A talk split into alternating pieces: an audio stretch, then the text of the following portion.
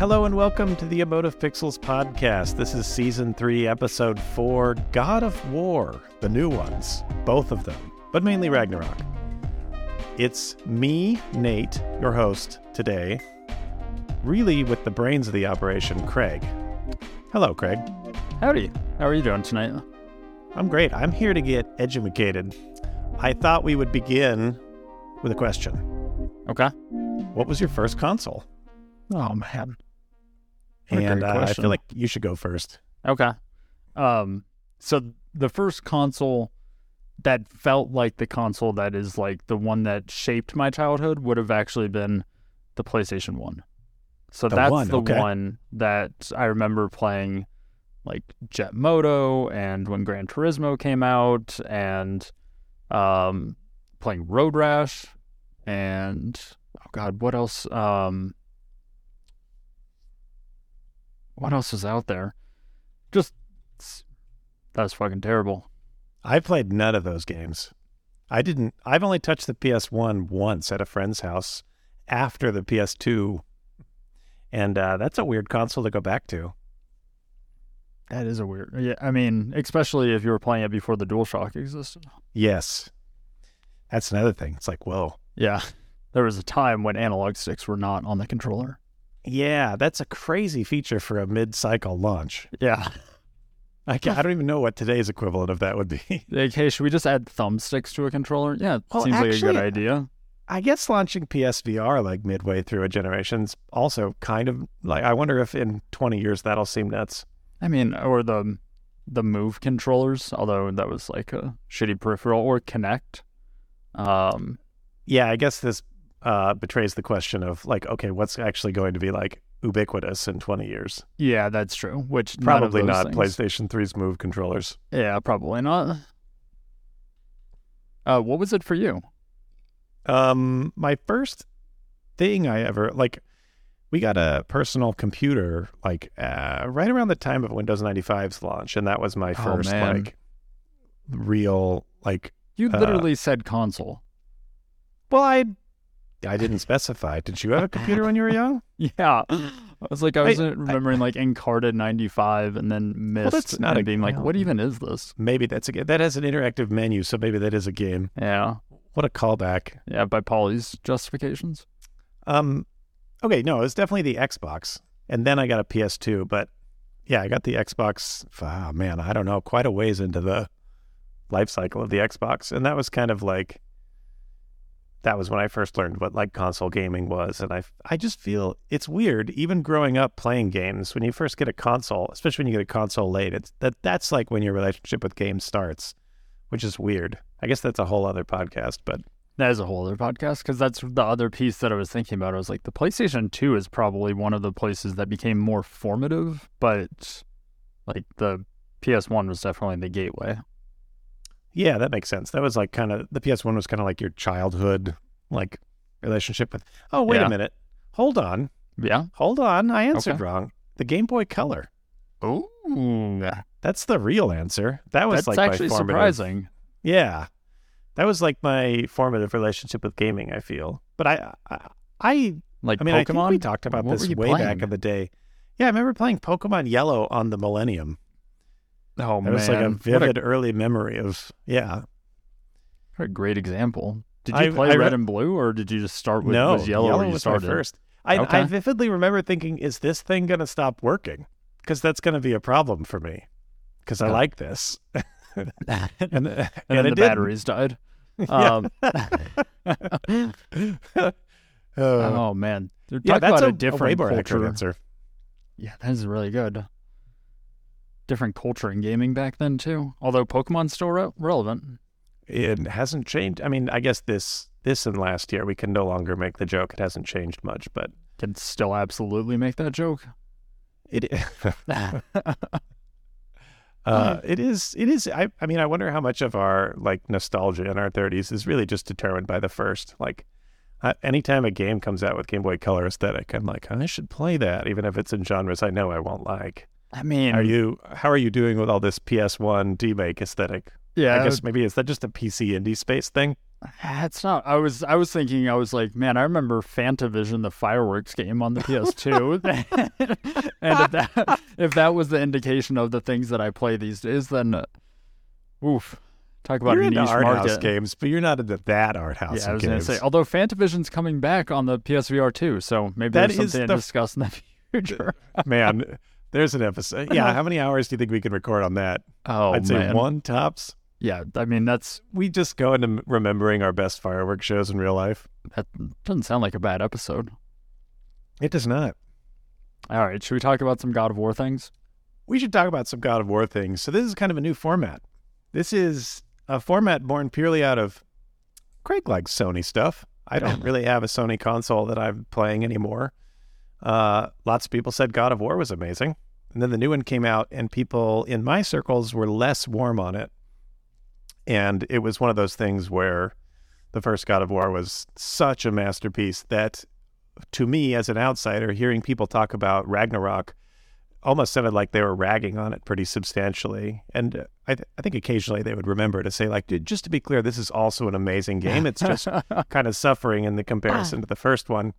And I, this kept coming up to the point where I was like, I should ask Craig about that. And then I was like, I should just put this on record. Yeah. I'd love to hear Craig talk about God of War because I think it's a series that clicked with him in uh, adulthood in a way. And maybe I could get him to talk to me about it. So that's what we're here for.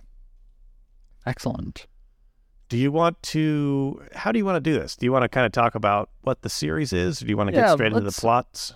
No, let's. I think we should table set with where God of War was when it was coming back in in 2018, and talk about this two two piece here being, you know, two parts of a whole, and how that was influenced and also tried to resolve the original uh, trilogy that then turned into the fourth game with Ascension and the other um, experiences on PSP and so on and so forth. I do have a dumb question up top. Is is the new series a duology, or is there a, is there like word of a third coming? No, this is a duology, so there is not a third. Originally, it was planned to be a trilogy, and they decided to make Ragnarok as one game. Um, and this actually kind of goes into the human aspect of this, where they were looking at the development time and it being about 10 years to develop both full games. And they're like, we 10 years is a long part of your professional career to work on like one project. Adding another, you know, three to four year development timeline on the back of that takes up, you know, probably half of some people's entire professional careers. So they decided to put it all into this and move on to either something different or who knows what uh, Cory Barlog's been cooking up um, as the creative director at Sony Santa Monica. Fascinating. I mean, I love a duology. It's Yeah. great. So All right, so so so let's get into this. Yeah, so God of War originally started out as a PlayStation 2 action title, right? So we're looking back into the early aughts when it was originally created, and David Jaffe, who famous for Twisted Metal at the time, was the creative director of the first God of War. Um, that was back in 2005, and at that time, like it was one of the definitive action titles there, but Kratos being the lead character was never a character that people fell in love with, right? Like he was a a brutal hyper masculine character that was seeking revenge on the gods at the time because he was um kind of forced into a position where he ended up murdering his wife and child and not knowing that he was murdering them, and that's why he has the white skin, which is the ashes of his family, um, across him. And you know that franchise ended up bearing out to be, you know, substantial, obviously throughout the PlayStation 2 era and into the PlayStation 3. And something that's interesting across those games is that each of them had a different creative director as well as it moved through it. So Cory Barlog took the ropes on God of War 2. Um, and then I think it was Stig that took God of War 3. And there was obviously continued success across that entire franchise. People loved it, but Kratos as a character never became someone that people loved, right? Like he was always almost the laughing joke of just this brute that is just constantly screaming across these games and has essentially no redeeming qualities. His bad decisions continue to lead to the deaths of many gods and everyone across Olympus. I guess that's the other piece, right? Is that the original one was set uh, in Greek mythology and uh, him going after murdering Zeus. And like, no one ever was like, oh, yeah, I love Kratos. I'm really into this revenge story. It was like, this dude kind of sucks. And also, the decisions he makes kind of suck. But the games are really fun and the gameplay is great. Was was God of War a similar like uh, artistic achievement relative to the PS2 generation? Was that like pushing kind of gaming frontiers in its own way? It absolutely was. At that time, especially I think God of War 2 really started pushing forward, but it was one of the places where these massive action set pieces really started to take hold, right? Where all of a sudden you're like on a level and climbing up the back of something, and then the camera pans way out, and you see that you're on this, you know, hundreds of foot tall creature, um, or at that point, like a giant that's like scaling the walls of a mountain. And Kratos is just this little, you know, pinprick of a of a icon in the middle of the screen, and there wasn't a lot of games doing something at that grandeur or level of spectacle, and technically it was impressive to see that sort of thing occur as well. And it was kind of known or referred. To, this is kind of a distant memory now, but wasn't it kind of the originator of QuickTime events? It was definitely. I was trying to recall back you know 20 years almost right um and quicktime events were prolific throughout it especially throughout those you know massive boss battles and i don't know if this was the direct intention i think it probably was but at that point you know it was to out live out your power fantasy right and so you could have these epic moments where you still had some semblance of control but also you didn't have that moment of failure where hey, this thing looks really cool, and you see something in like a trailer or games marketing, and you're like, I can't actually pull that off. It gave you the opportunity to pull off these larger than life, ridiculous actions while still having some semblance of interaction with what was occurring on the screen. Yeah, and I I think from a game design perspective, it's like how do you let the player have interactivity when the camera's like a mile away from them? Yeah, exactly. Or when so, there's just a crazy amount of things happening on the screen or things moving around, and you're like, there's no way that you can remain in focus with what all else is occurring and being able to take in the scene. Totally. So, you know, after the original trilogy, um, one, two, and three, I think that at that point they were trying to find their footing on where the series would go. They ended up doing God of War Ascension, um, and it didn't really find an audience. And after that, I think a lot of people were like, it's time to put this on ice, whether that be the franchise as a whole or the character of Kratos. And I think we started to see at that point larger society trends, you know, outside of the gaming space start to move away from this hyper masculine character. And people start to be like, I'm interested in stories that have at least the semblance of nuance. like, right. Um, and oh, murder rampage. Yeah. So I think you started to see people being like, is Kratos relevant? Um, what, was he ever? Is probably a good question, but a real opportunity to look at what made this franchise, what defined this franchise, and determine is this where we want to head um, with our marquee, you know, characters from PlayStation standpoint and from Sony standpoint, right? As they're looking at like who represents our brand and is this guy one of the characters that you want out there for toys or you know cross functional marketing branding efforts like kratos probably isn't the guy that you want on the box. Yeah i think that gaming got a little self-conscious about itself around that time Absolutely. as well as like when sony has to actually try to ask the question of like how do we grow our audience and the appeal to a more diverse set of people yeah, yeah i agree. Probably not kratos. And, you know, across this, so just to put it in perspective for the timeline as well, um, the original God of War 2005, God of War Ascension was 2013.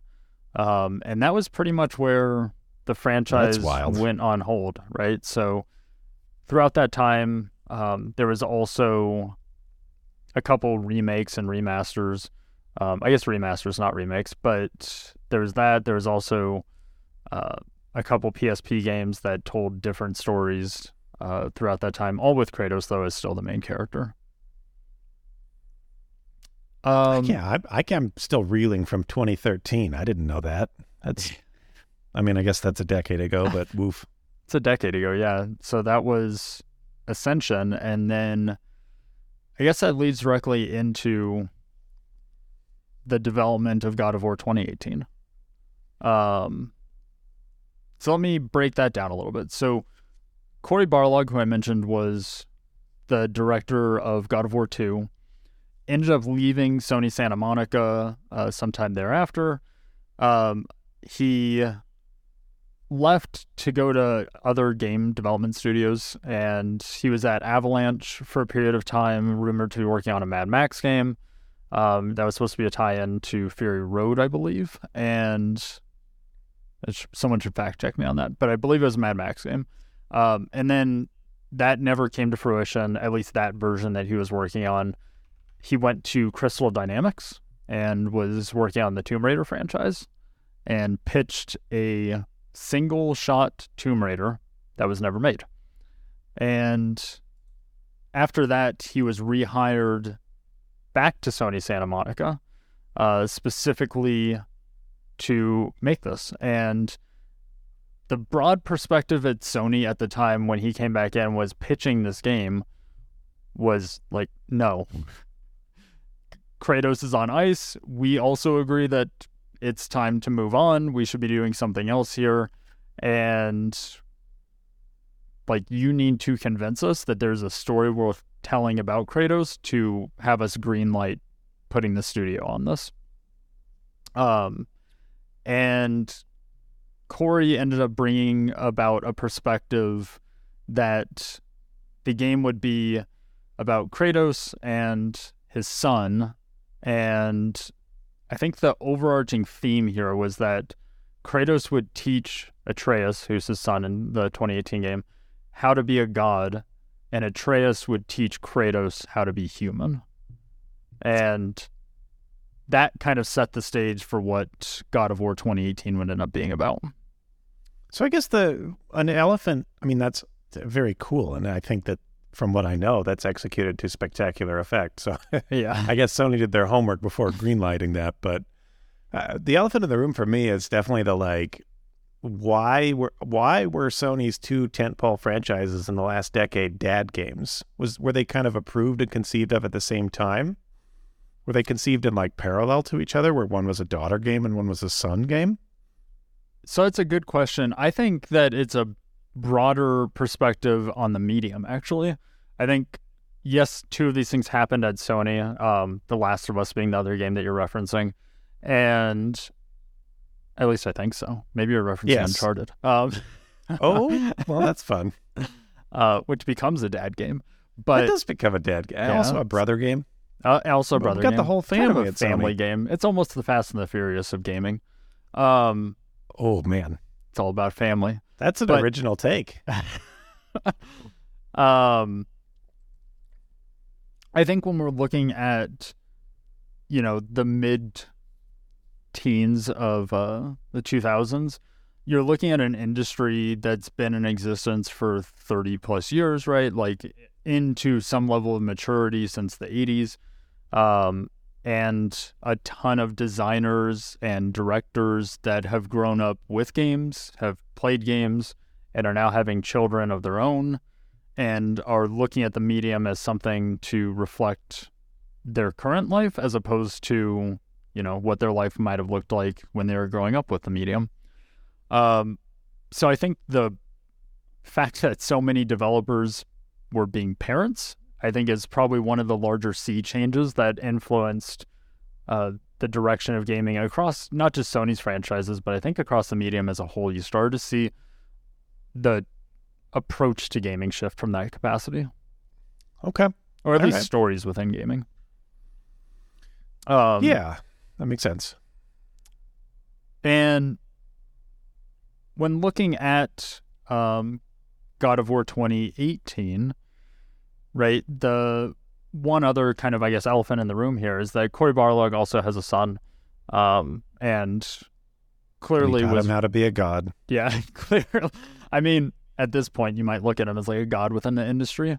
Um, although, well, wait, no, no, no. The son had to teach Cory how to be human. oh, that is true, yeah, which might explain. Oh man, what a great point. Um, because Cory does actually come off as someone that is very human and does not have the auteur mystique that I think that you get with uh, some of the other creators from earlier. Cory Barlog, the anti-Kojima. Yeah, absolutely. You're like, it's like out here just having a good time. Um, should we dive into a little bit of what the plot of 2018 included Yeah, let's do it. and kind of the emotional beats that it hit on? Yes. Okay.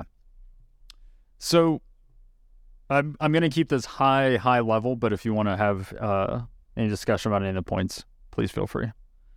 Great. So, game is set in Norse mythology at this point, and still is the same Kratos, but a far more grounded take. And when the game starts, um, Kratos and Atreus are mourning the loss of Kratos' wife, uh, Faye, who is also Atreus' mother, and she passes away before the start of the game, and the game starts, you know, with essentially um, her being cremated and understanding that her final wish was to have her ashes taken to the highest peak in the Nine Realms and have her ashes scattered from there, and that, Well, I that have journey would be taken on by Kratos and Atreus. I have an interruption already. I, ignoring the fact that that's probably one of the best setups in gaming. It's basically the Oh. plot equivalent of starting Journey and pointing your camera at the mountain. It's like, Yeah. yeah, I should I should go there. Quite literally. Um, Faye was what? I guess the joke way to ask this question is: Is Faye one of the women that Kratos like captured in the PS2 series of games? Like, Oh man. and the nice way being like, is Faye someone we met in the earlier games? So great question.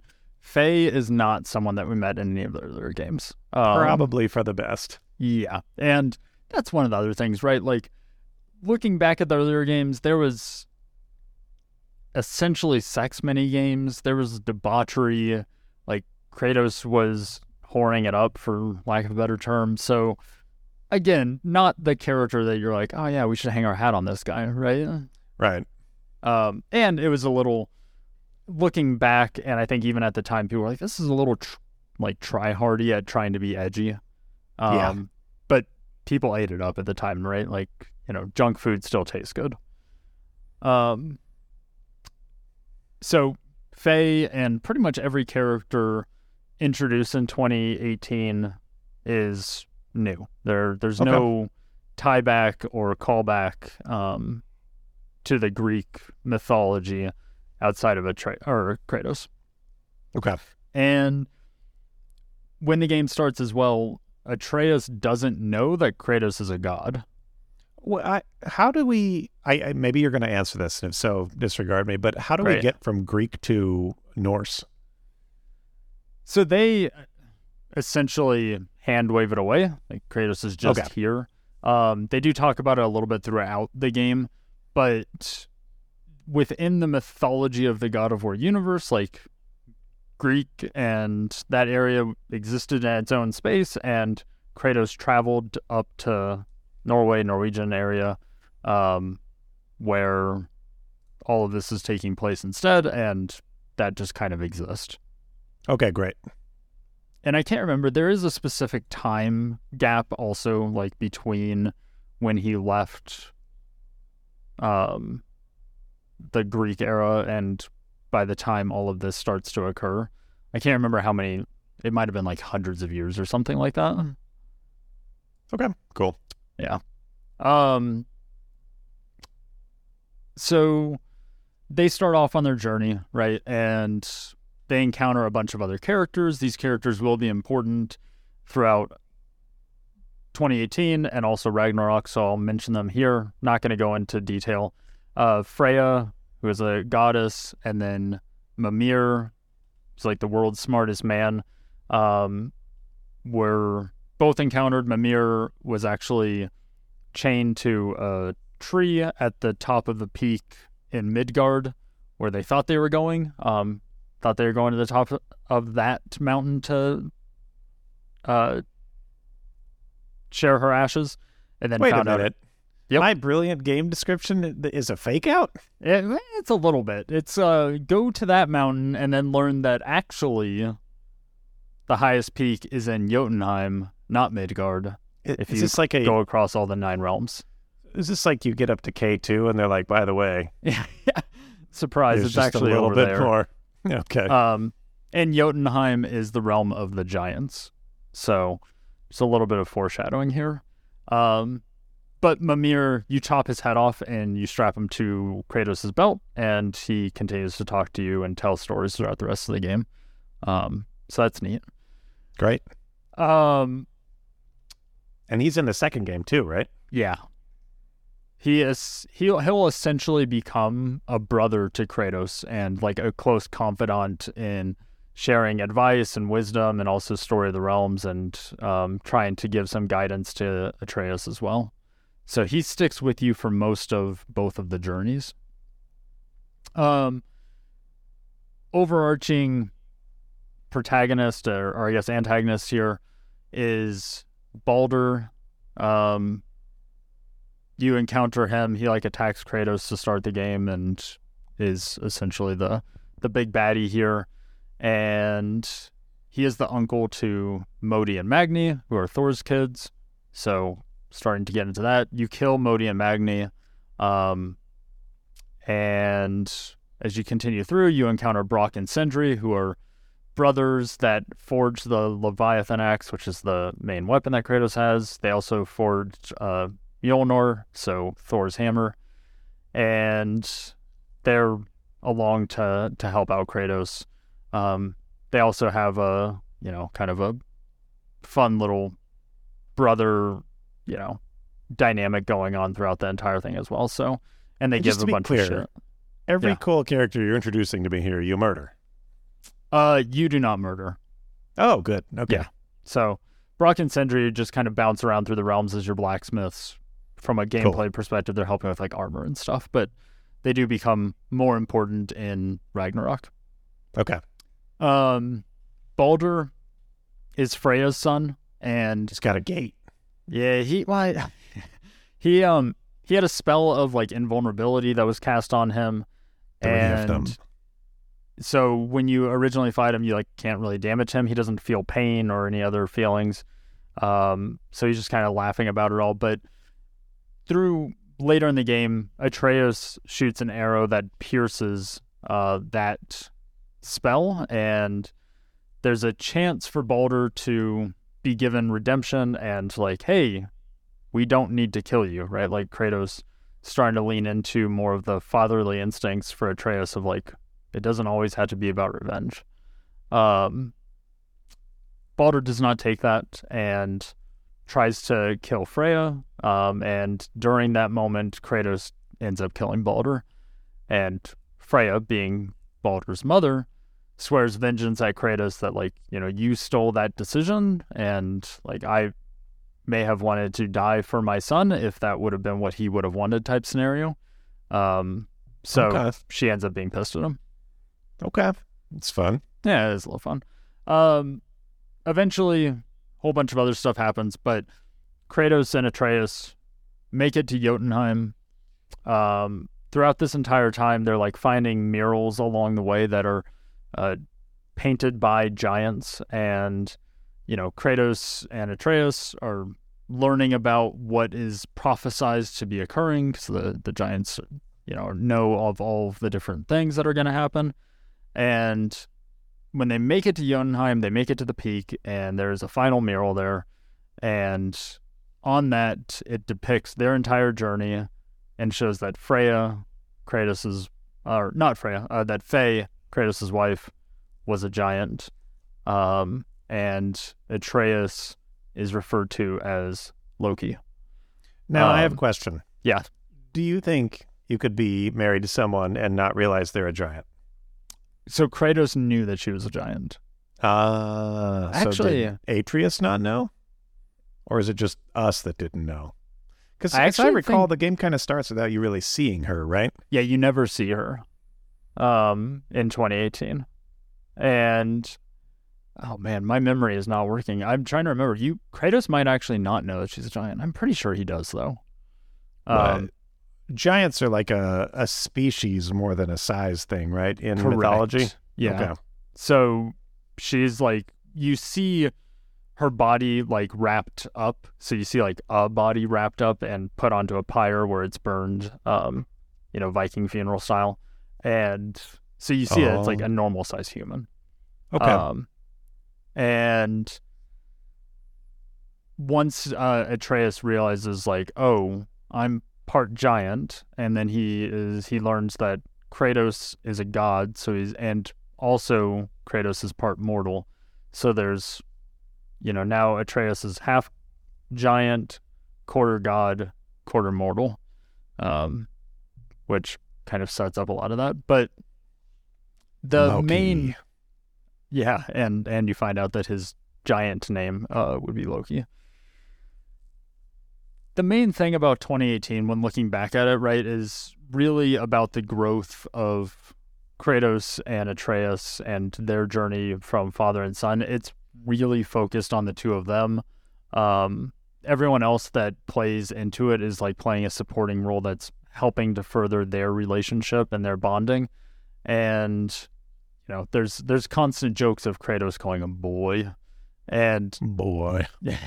it's it's great. But throughout that time, you're seeing that like Kratos is emotionally stunted, right? Like he isn't in a great space from how to be a father or how to be human, right? So that is really where Atreus is like a kid and doesn't know any other way and doesn't know the pain of losing people or of murdering your family or any of these other things, right? So he's much more of a, a you know, playful character and is trying to get into trouble and is asking all these questions and is like full of curiosity and trying to learn about the world. And Kratos sees the world as like this place of pain and torment and terror that he needs to protect Atreus from. And as you see them kind of go through their their journey, you start to see the kinship build and Kratos begins to soften as Atreus begins to harden in some aspects, but retain his humanity. When we learn that Atreus is Loki, we as the like is that commented upon in the game? Does that like suddenly like clue Kratos into the fact that his son has a destiny, or does Kratos kind of already know that, or It- is only the audience the one that knows kind of about Loki's reputation? They it's definitely remarked upon in the game as like what does this mean for you? And Kratos is like very quick to be like you're Atreus, not Loki. Like you don't we don't have to um like our destiny is not written is very much a thing that Okay. Kratos continues to to work against throughout both Despite games. seeing all these murals, yeah, Yeah. that's got to be like- tough. we have our own choices here to make. Um, and at the very so that's that's pretty much the end of that game. And at the very end, you get back to you know the original house, and um, there because of the actions that they've set forth here, like the three year long Fimbulwinter is set to begin early, and once Fimbulwinter ends, Ragnarok begins. So um, Atreus has a vision of Thor arriving at the end of Fimbulwinter um, to kind of close out the game, signaling like Ragnarok is is coming. So Fimbulwinter is myth- mythologically preceding Yeah. Ragnarok, which is the process of the end of the world, or is that the like the place of the end of the world? It's pretty much the process of the end of the world. It's like Okay. this is what will. The prophecy is that um, within this world that when Ragnarok occurs, like all nine realms will be destroyed, essentially. so Um, what what is it that they did specifically that kicked off Fimbulwinter? It's oh man, I know you're gonna you're gonna ask that. Is it just like one of the things they did, or is I it this kind of like entire journey? Okay. Yeah. Um, Word. Yeah. Really wish I remembered the answer to that. No, that's, I Um, mean that's okay. Yeah. More about the feeling, man. Um, Man, And one of the other pieces here was throughout the the first half of the game, right, to bring in a little bit of the gameplay and, and some of the other pieces that were component here is you use this new weapon that was never prevalent in any of the other God of Wars. Um, and also the camera never cuts. It's a very intentional thing at any point throughout the entire game. Um, so you're always with Kratos. Like never yeah, leaves. that is a flex. Yeah, you throughout any of the travel, anything that you do between any of the nine realms, um, it's all one single unbroken shot. And And there are are there load screens? there's sort of there's like portals that you walk through, and that's where they hide a load screen. But Interesting. It's still one Um, take. it's still one take and yeah so essentially like you walk through a portal um onto like the world tree and as you walk around the tree what's actually happening from a technical standpoint is the the next world is loading in but like you're still in the space following Kratos and then you walk through a portal on the other side into some other realm or area um but That's so clever. yeah, but it keeps the the shot the entire time.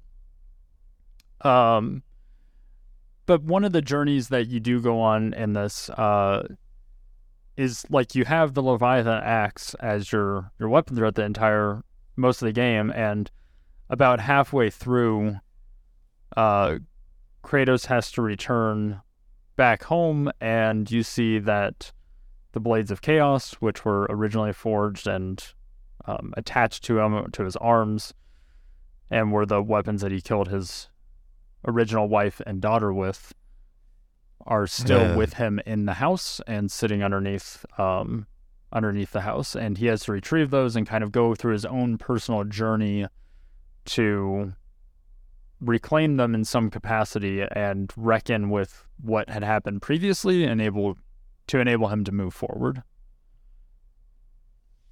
That Which- makes a lot of sense. Yeah. So that was kind of the way where they were able to not just pay homage to like, oh yeah, this character's had this thing and this is why he's kind of a shitty dad.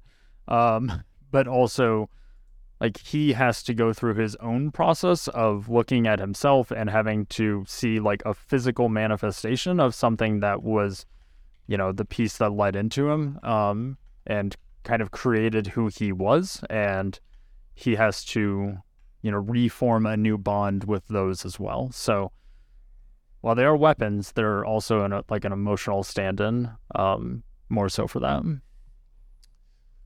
Super cool. So that's 2018. Very much, like I said, father da- uh, father son journey, um, and within that entire thing as well, there's so much conversation, and Kratos still doesn't talk a whole lot, but you start to see that there is like a shell of a person there, and then you start to see some of that growth come through him and his character talking, and um, it's voiced by a new actor at this point that just did a phenomenal job of like inflecting the pain, but also humanity into who this character now was, and really reframed it into like, oh shit, we can like root for this guy. Like he's trying to make good decisions for the first time. Um, and that's where one of the largest shifts probably was is like he's actually trying to reckon with maybe revenge and murdering everything isn't the path forward. Maybe there's a different way.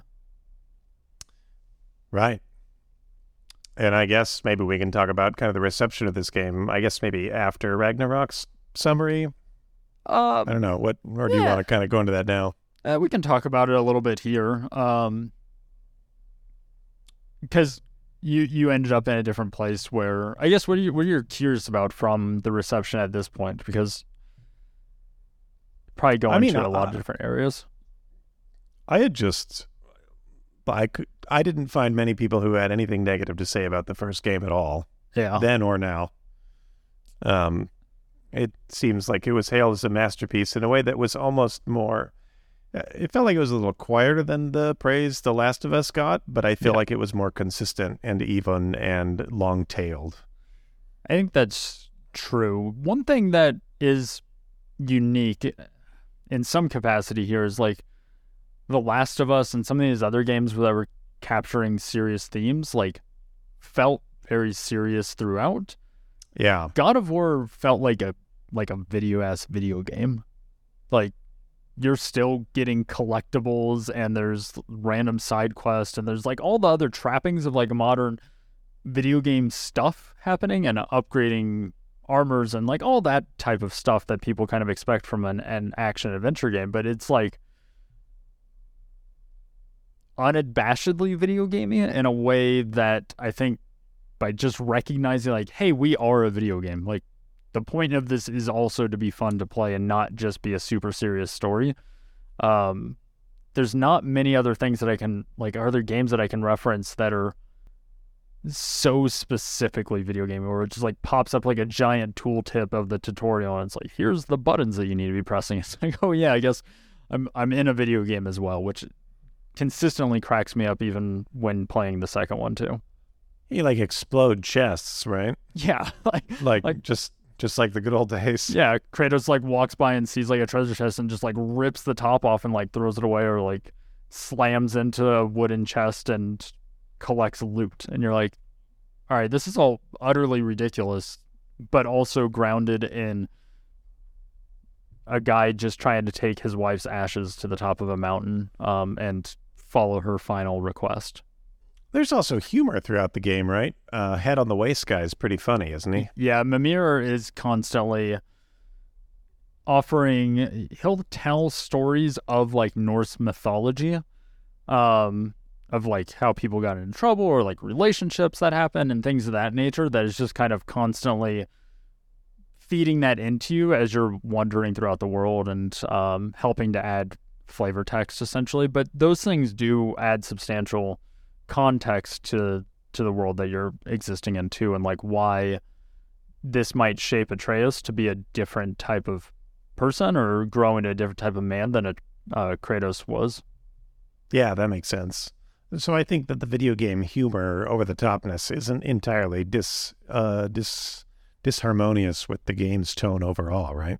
Yeah, it is interesting that you have like the steel thread of this is like a very serious, like somber piece, but all of the fibers coming off of that um, kind of lean back into, hey, we all know what we're here for, right?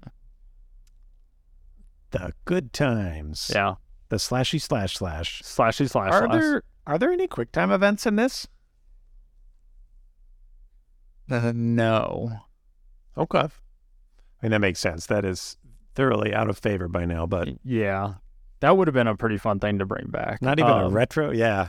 Actually, I'm trying to remember that in some of the boss battles, are there quick time events? I think there is timed.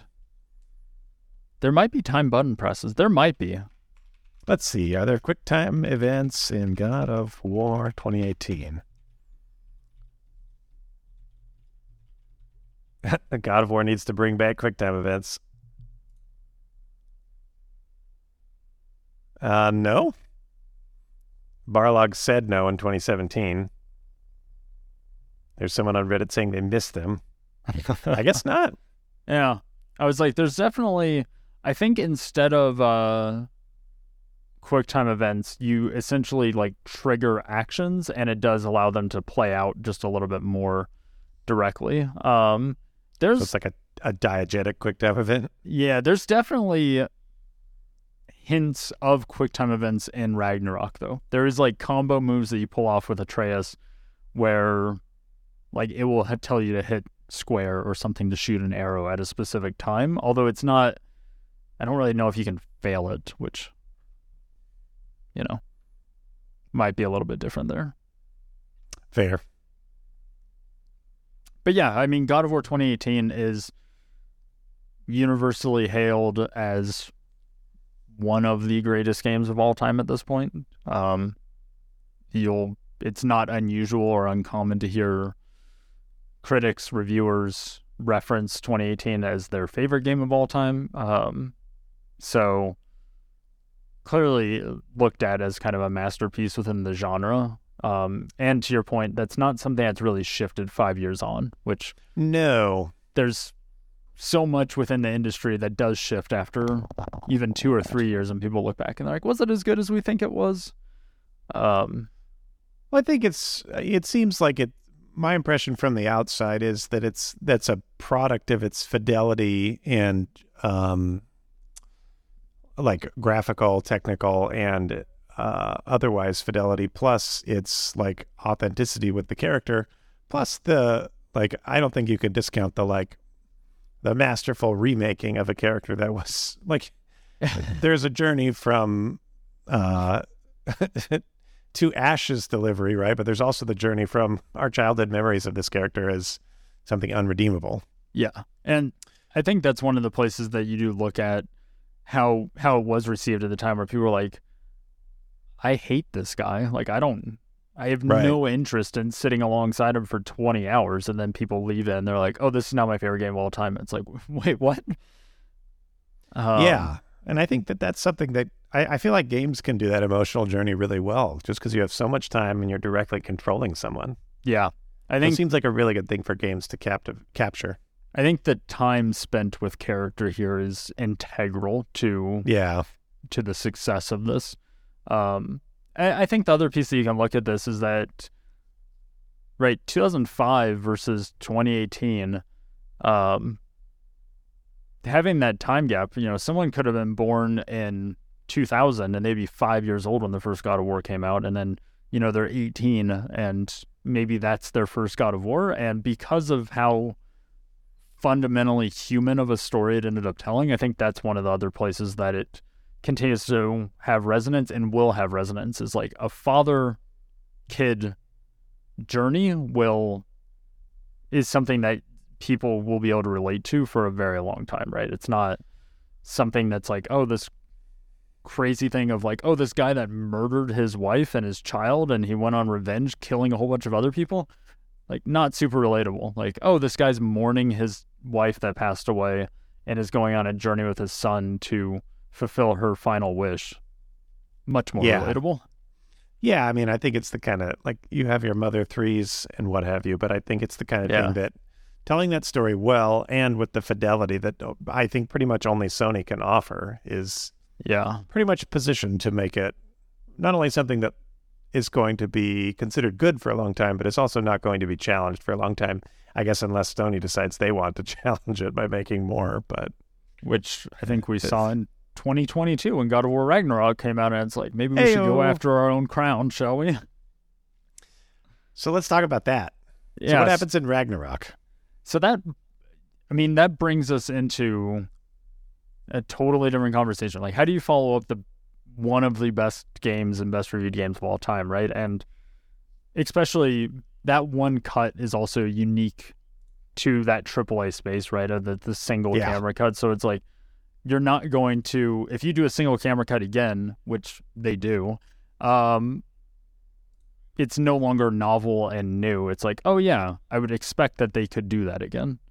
Um, so the way that they shifted Ragnarok is to make it a community.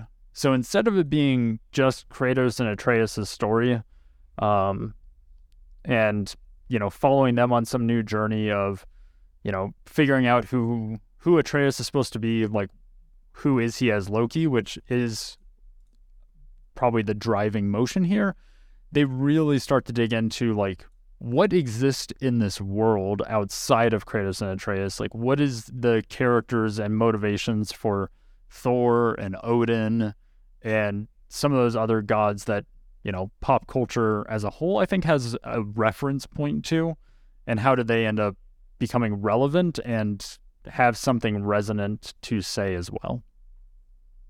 Um, should I just run through the plot as quickly as I can? I think so, yeah. Okay.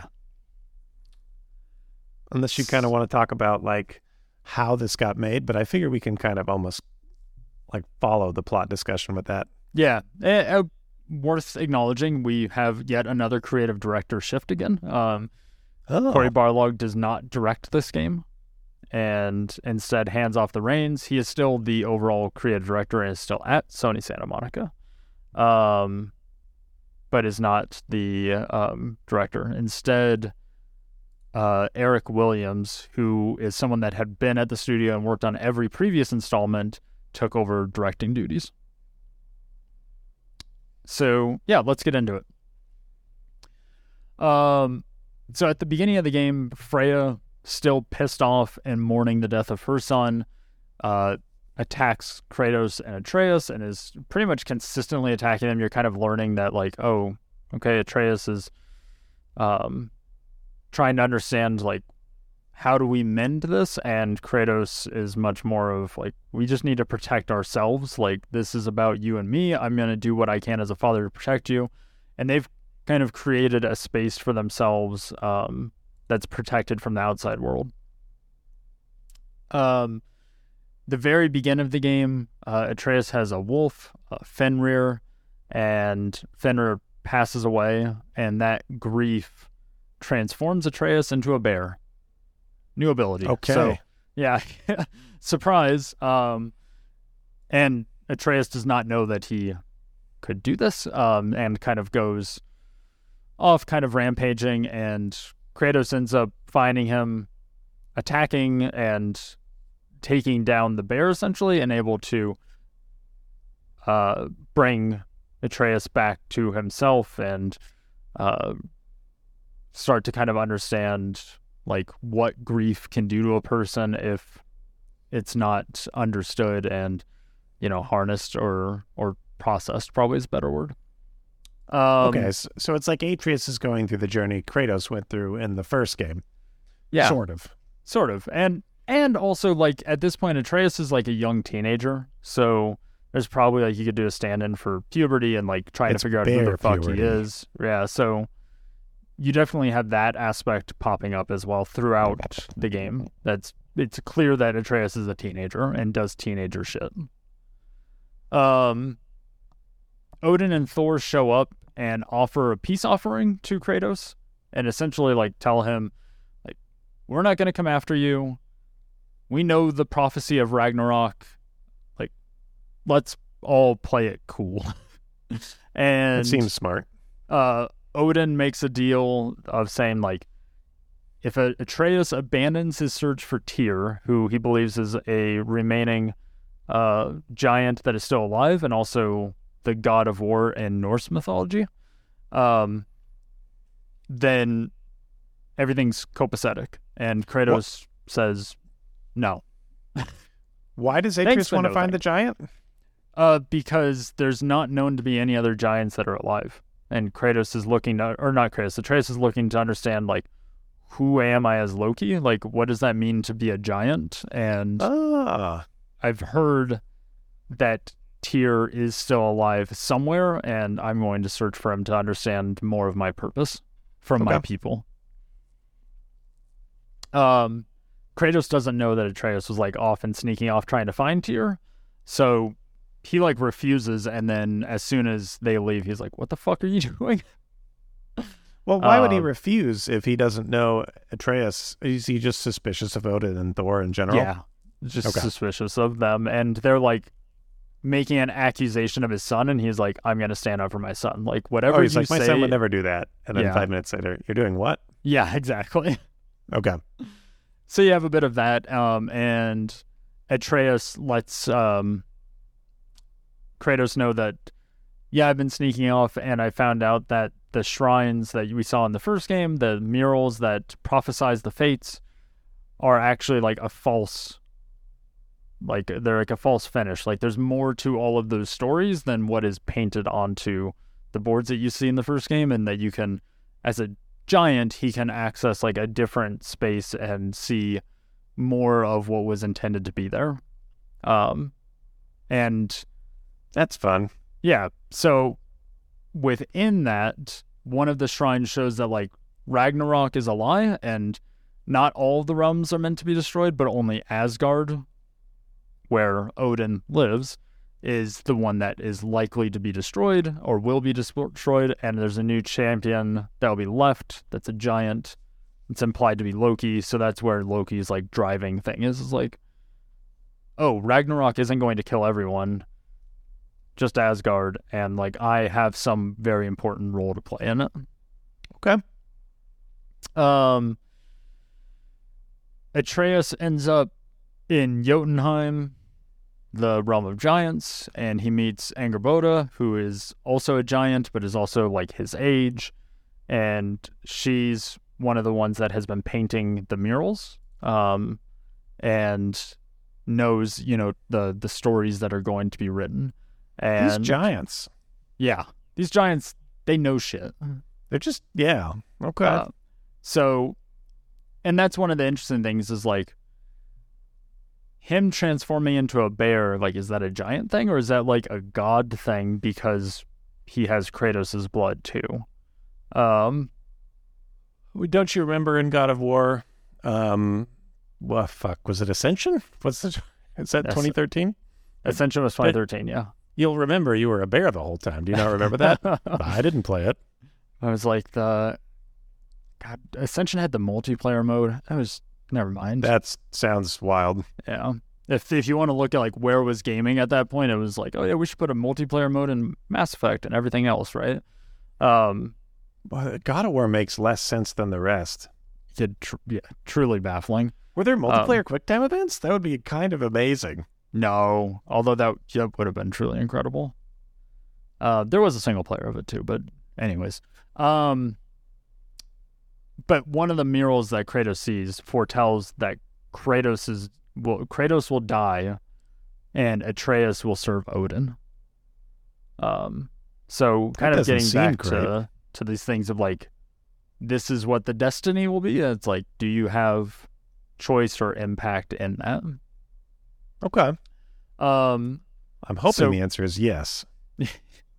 Atreus sees all of this, keeps all of this to himself, and is like, I'm going to fix this, right? Like as a teenager would do, be like, oh, I can solve this. Like, I if I know this information, then I can make choices that will ensure that this doesn't happen.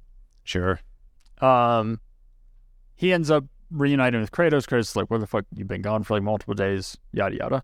Um, they end up going on a journey. They find Tyr, um, held up into like a mine and break him free, and he's like become a pacifist in captivity, and he's like, I'm not helping. Like, no more death. Like, I'm not helping with Ragnarok. Y'all are on your own, and he's very much like you know, shell shocked from being held captain for however many dozens or years that he's been um, essentially held against as well.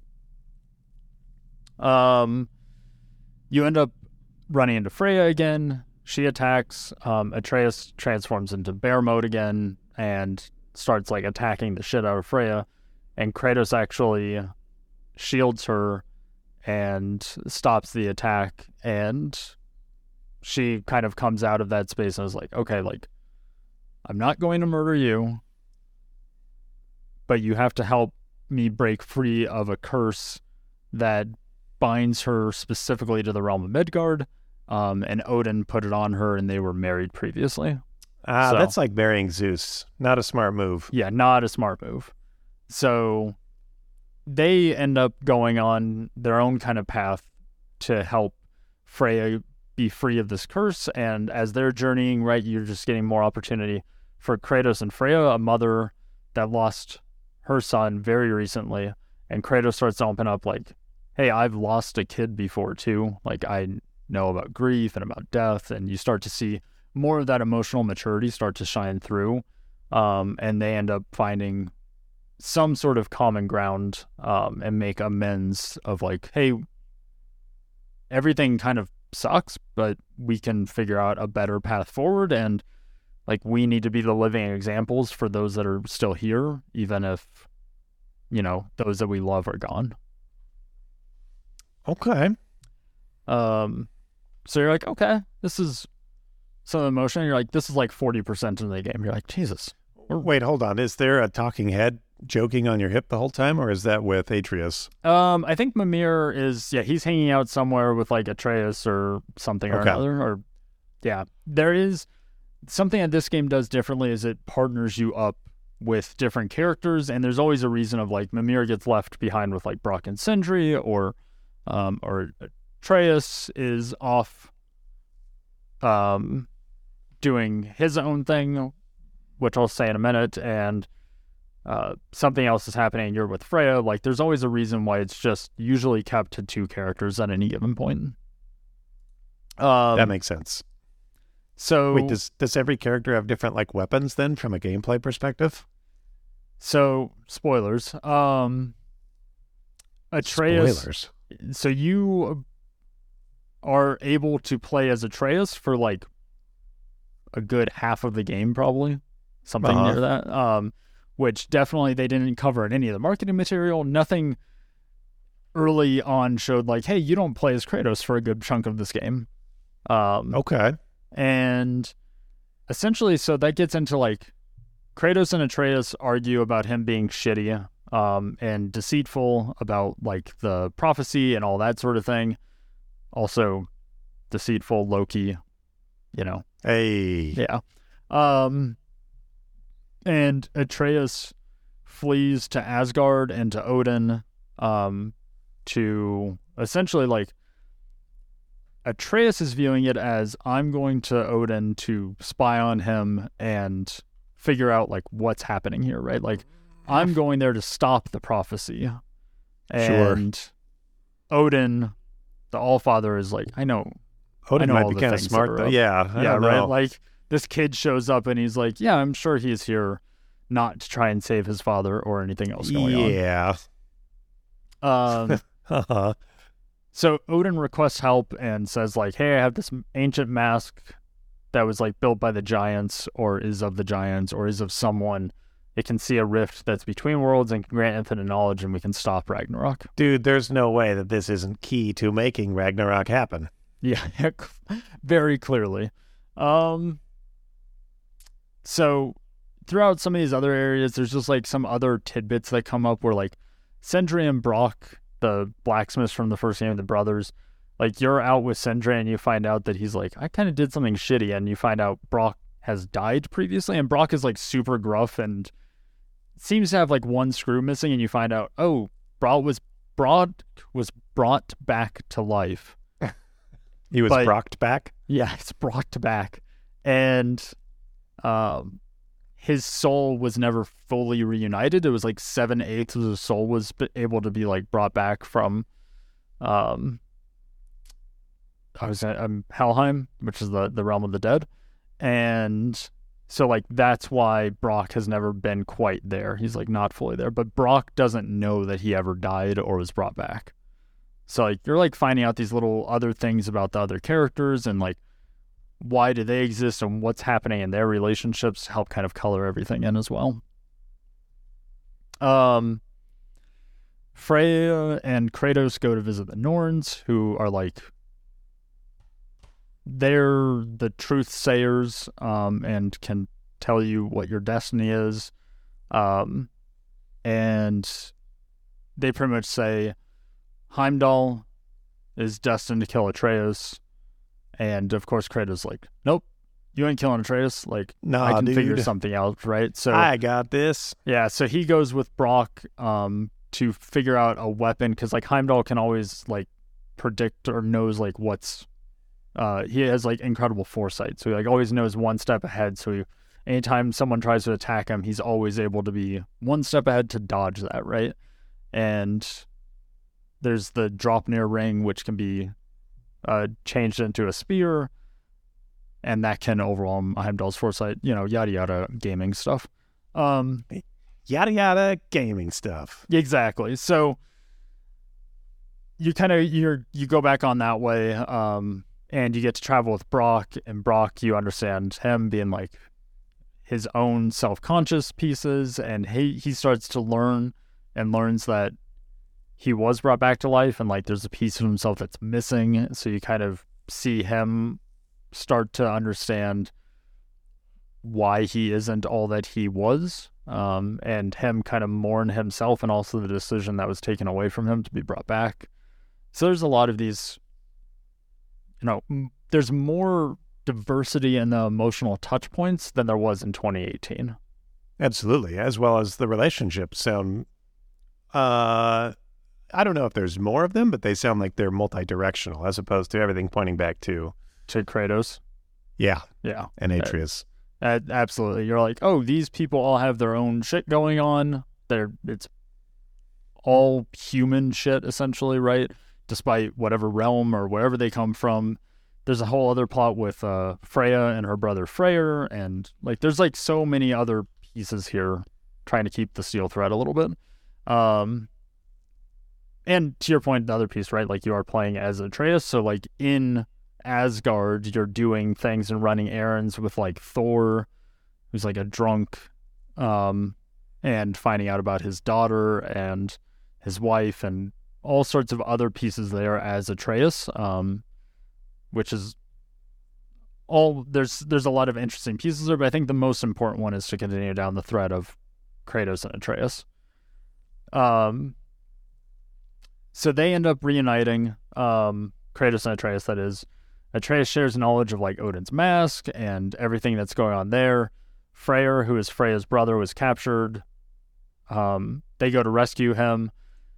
Throughout that process, Kratos um, runs into Heimdall and attacks him and gets to the point where he could kill Heimdall.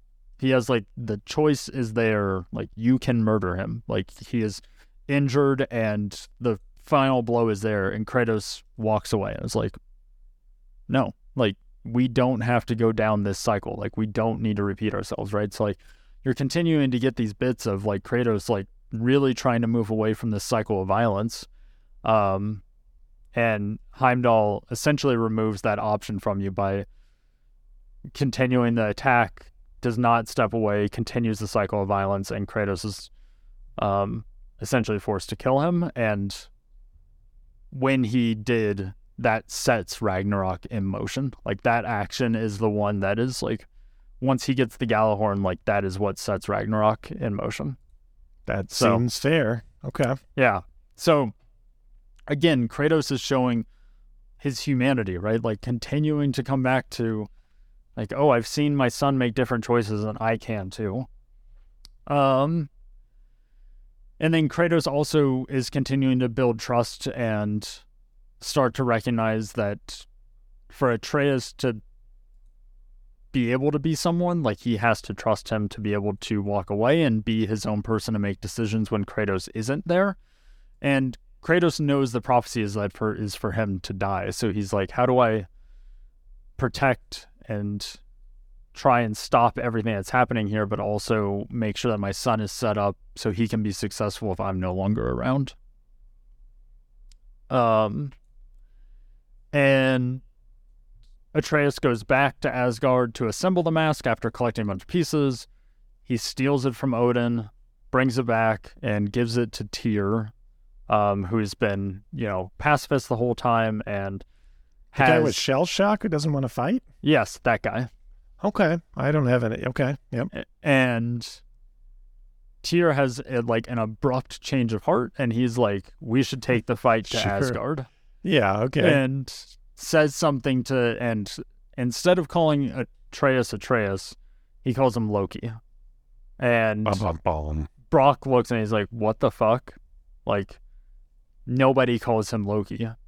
Um, and it's revealed that this version of Tyr has been Odin the entire time. Odin's just been hanging out in essentially the house with everyone, just like Wow. chilling, just listening to them make all of their plans, listening to all the different activities. Yeah, has just been hanging out. Um, so knew every step they were taking the entire way, knew how to capture Freyr, like all those things, um, the entire time. So that's fun. Um, the game also has subtitles on, and at the very beginning of the game, they telegraph it because Tyr will reference Atreus, I think in audio, but in the subtitle, it's in it says it in Loki. Oh, that's um, fun. So there's like a little callback. That's very fun. Yeah, so definitely something eagle-eyed, which they did in the first game as well. There's a point where the camera, as it's like following and sweeping up towards Kratos, it catches a glimpse of the ground where the blades of chaos are sitting underneath, and you can see them like sparkle a little bit, but you, no one would notice it the like when you play it for the first time. Very fun. Um, so Odin, in that moment of like trying to escape after like revealing himself, kills Brock. Um, and Sindri, Brock's brother, loses his shit and goes into like a deep well of depression and won't talk to anyone, blames Kratos, blames everyone else for this plan. Um, that his brother is now dead, that he tried to revive once before and is like, you know, truly shell shocked by it. Um, and this is where we like really start to head towards the end here, which is where we start to move into a space that not I mean, only we're going to have Ragnarok, yeah, we're like we're heading into Ragnarok, and and it's not clear if it's going to go well for our protagonists. I feel like. no, not clear if it's going to go well for them, and also it's starting to call back towards the early Kratos in the first PS2 games when he was the god of war in Greek and was a general at that time, controlling armies, raiding villages, and doing all the sorts of general things that led to the death of his wife and child at that time. Okay. All right. Um, so, so, he's feeling like he needs to direct all these people in war, and that's causing him to flash back to. so there, there's never a flashback. They don't do anything as like heavy-handed as that, which I think is brilliant. Right? It's just more like Kratos, you need to take the mantle of the general here. Like you have to do that, and no one else is in that space to do it. And you can see that he's like does not want to, and then recognizes like there's no one else here to do it. Huh. Um, and so Kratos and Atreus commit to Ragnarok. They're like, we can make our own fate type scenario. Um, and start to rally all of the other realms um, against Oh man. Okay. Asgard to take the fight to them.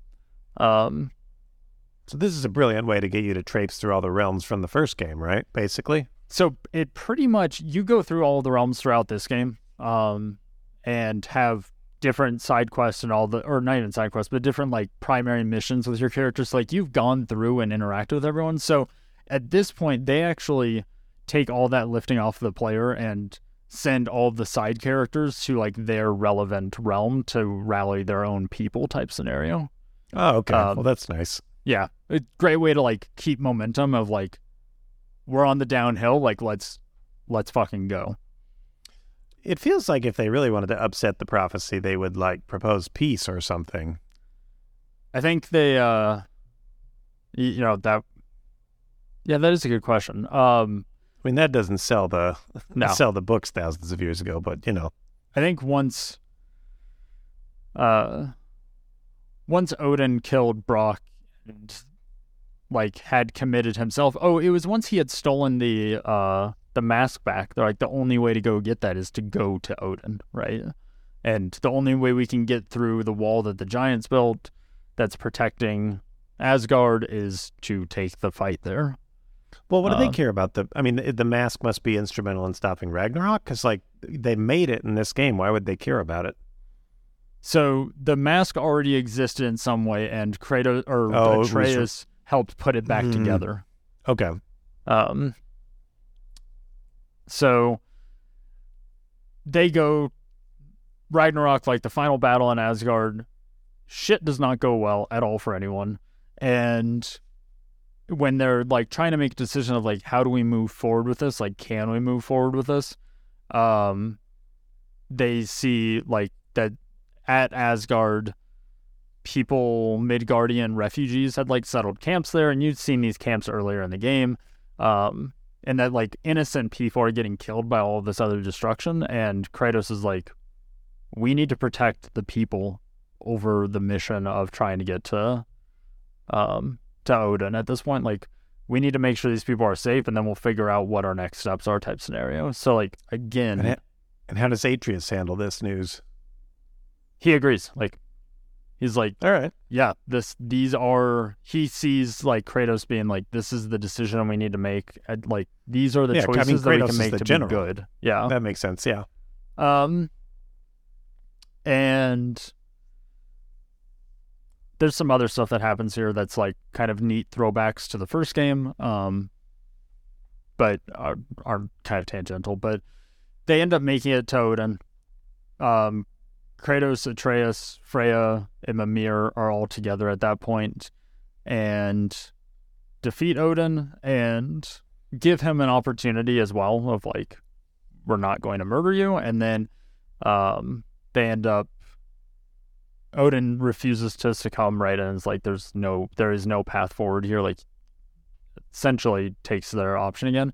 So they end up defeating him and um trap his soul into like the spirit zone that the giants have that can like trap people in and they're like what do we do with this stone like this is Odin's essence is in here type scenario um and Sindri shows up and grabs it and just smashes the shit out of it with a hammer.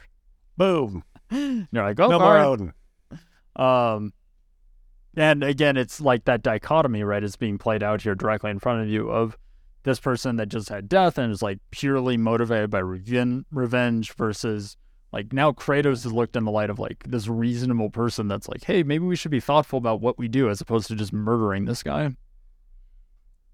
um, Uh, so you see that, and then throughout this entire time, also people are like, Kratos, you never were the god of war. Like you were never a god. Like people worship us, right? As like Thor and Odin and stuff. Like people come to to us and like for safety and security and stuff. Like no one has ever come to Kratos for that.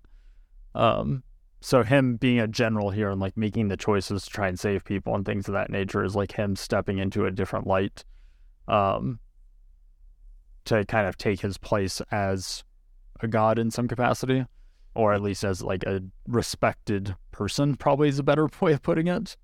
yeah, that makes sense. I thought he chose to do that over going for Odin, but he chose to do both, which is, I suppose, He, makes sense. yeah, he chose to do it. At that point, he didn't know that he would be able to go after Odin. It was I like see. Okay. We need to prioritize this and like Atreus, you go the other direction and see if you can still like break through the wall, but like I need to go save the people. Yeah, that makes sense. So when they make it to the end of the game, there's a new mural that's revealed by Angrboda, and in the mural it depicts Freya or not Freya, goodness gracious. Faye. Can't they be a little bit different names? Um it depicts Faye, Kratos' wife, destroying the mural that prophesized their fate. So like Faye went as Oh. a giant, went against her own people and was like, No, this fate that's driven for these people is not going to be theirs. Like I will destroy it. And in doing so, set them on their path to determine their new fate. Did that have to do with her own death? I think there was some element there, uh, either her own death or also like why she was in Midgard as opposed to with the giants anywhere else, um, or something of that nature. Wow. So she is the one who, first of all, enabled there to be a sequel. So thank you. And also, like, enabled Kratos. I mean, this saves Kratos and Atreus. This saves Kratos from dying, right? That was Yeah, pretty the mural much, that she destroyed. Yeah. Yeah, As well Um, as presumably saving him from being, like, corrupted eternally by being the god of war. and Atreus from. Although Atreus still becomes like a servant of Odin in some capacity, right? Um, but Right. doesn't fulfill like standing alongside Odin per se.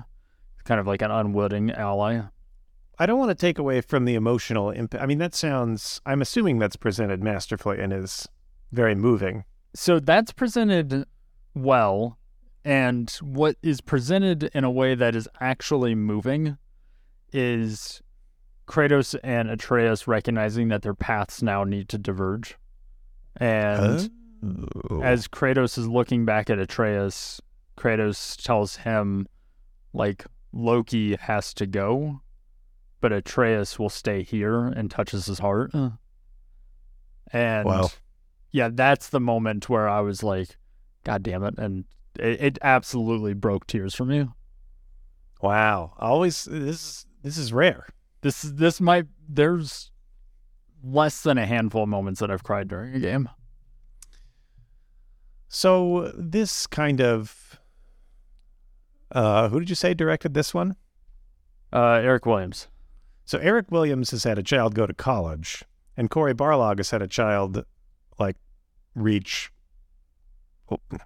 Some Man, like there was a joke here, I but- think. yeah, uh, yeah, that's really cool.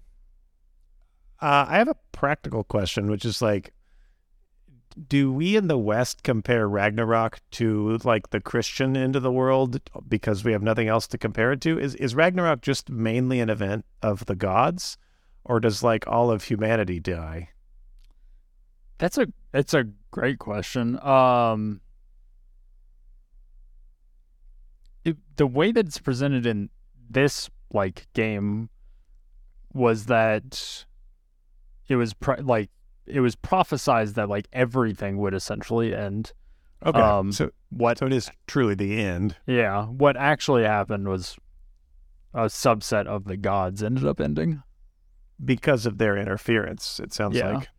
Well, and the prophecy was like mistold essentially, right? Like the Yeah. what ends up starting as like actually so I think to your your point, it probably is more leaning into like actually like Asgard where like Odin sits is going to end and Thor and others there. So more of a direct impact of like the gods will end from that capacity, but like Midgard where like most of the people were at and other realms, like they'll be fine. and then Odin trying to interfere with that to make sure he doesn't end essentially tries to set forth like everything ending. So that is cool. And that's kick ass. I can see, even from this top level summary, why the first one kind of sticks out in the imaginary more because it sounds like a kind of like I was saying earlier, like everything points back at just this simple relationship. Yeah.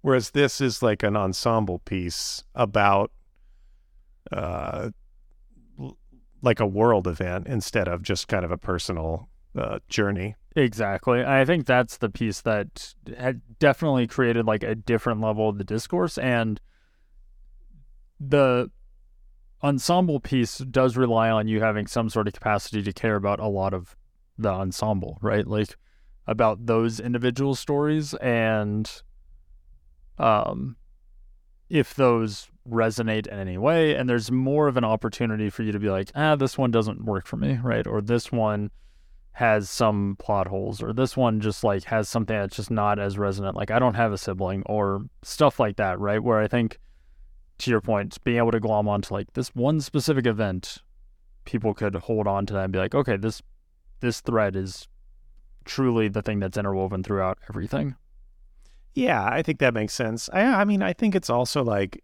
if you're making a duology, it makes sense to have one of them be the sort of like art house narrow focus and the other one to be kind of more expansive. It's a good like it gives the series a little bit of everything, I guess, or gives the duology a little bit of everything. It does. I think the one piece that didn't wrap up until like the last 40 minutes was like the meta narrative that permeated across the entire piece that was still taking into account and like referencing where this character came from in some of the places that they never were, right? Like they never were respected. They never were revered. This character never was, right? Like you could take this outside of the context of just this game and be like, oh, in culture, they weren't this. Like they were never reviewed as, or not, re- like, never seen as this character that people wanted to look up to. And, you know, as a franchise, they've molded it and been able to shape it into that direction through storytelling, which I think is like a really interesting take that takes into account like the 20 year history, Yeah. which I think that's the piece that became truly uh, not mind-boggling, but it was it was a really interesting piece like I don't have many other contexts in my life where there's some media that I interacted with in 2005 and then re-interacted with a different version of it in 2022 and it was able to call back and also like reframe it in a way that is like yeah that did that was shitty and you're right those things weren't great and we can be different now. So it's like it, to see a franchise grow in a way that is representative of broader culture trends and can take account and like ownership of that in a way that it isn't discounting it, but also is looking back. I mean, like, yeah, we could be better, I think is really interesting. Yeah, that's beautiful. I mean, I think it's what you would hope people would be able to do. Yeah. it seems like a much more nuanced version of cancellation. It it absolutely is. And I think that's the piece that I mean, to have that opportunity, unfortunately, you have to wrestle with a previous history that is shitty, right? Like you can't shy away from that existing as well and you have to have that starting point to be able to to build back in the other direction but i think gaming has an interesting space there because the gameplay can be something that can hold value throughout that entire space while the narrative and what's being said is something that can change and evolve um, and you can have like those two things in tension with each other but still connected as in the gameplay of the new game references the old one enough to maintain a continuity. Yeah. Like Yeah, I, I think that makes sense. And you can see that there's like a connection there. Um and the the weapons that are chosen here, bringing the spear into it and things of that nature. It's like there's like a bunch of pieces there that do reference kind of cross generational um, areas and are able to connect the stories, but or at least connect. That's what I'm trying to say. Like they're able to connect them in a way that isn't canceling out its previous thing, while it is able to cancel out a different part. And I guess when I look at like other mediums, like a comic, right, this isn't a, Square One rewrite, which makes it way more powerful. Yeah, exactly. Yeah, like, this draws on the. Yeah, I yeah, totally. I get what you're saying. Yeah, how much do you think, how much less of an emotional impact do you think this has if the original games didn't exist? Not substantially. I think. Just because they're damn good depictions of narrative, it sounds like. Yeah. I think the, to me personally, like my own personal history is what shines through in here, right? Is like through, I had a strained relationship with my father. And so to see, a character come in and like be able to show love and see love and then have someone that ostensibly couldn't show love finally reach a point at the end where it's like I see you, I see who you are, Atreus, and like I respect that and I love you for it and I'm still going to like see you on your way as as your own human. Um and I think that has no need or bearing on having the existing franchise that existed before 2018.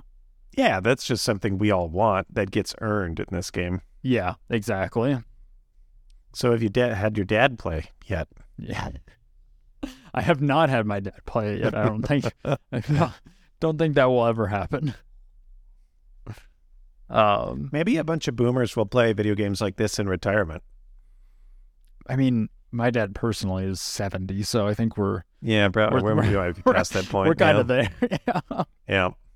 Oh. Just gardening instead, I guess. Yeah, gardening and dog things. Um. Yeah, so I think that kind of sets it where where it exists in in culture as well. Did you find it surprising that stories that were so emotionally centered garnered such widespread uh, acclaim? In some capacity, because specific to this medium, yes. Um, and yeah. the long form storytelling, like, in order to see the full journey, like to to understand what the character does and understand the payoff or the the like resolution of any of the emotional beats, you're looking at over 20 hours that you're committing to it, right?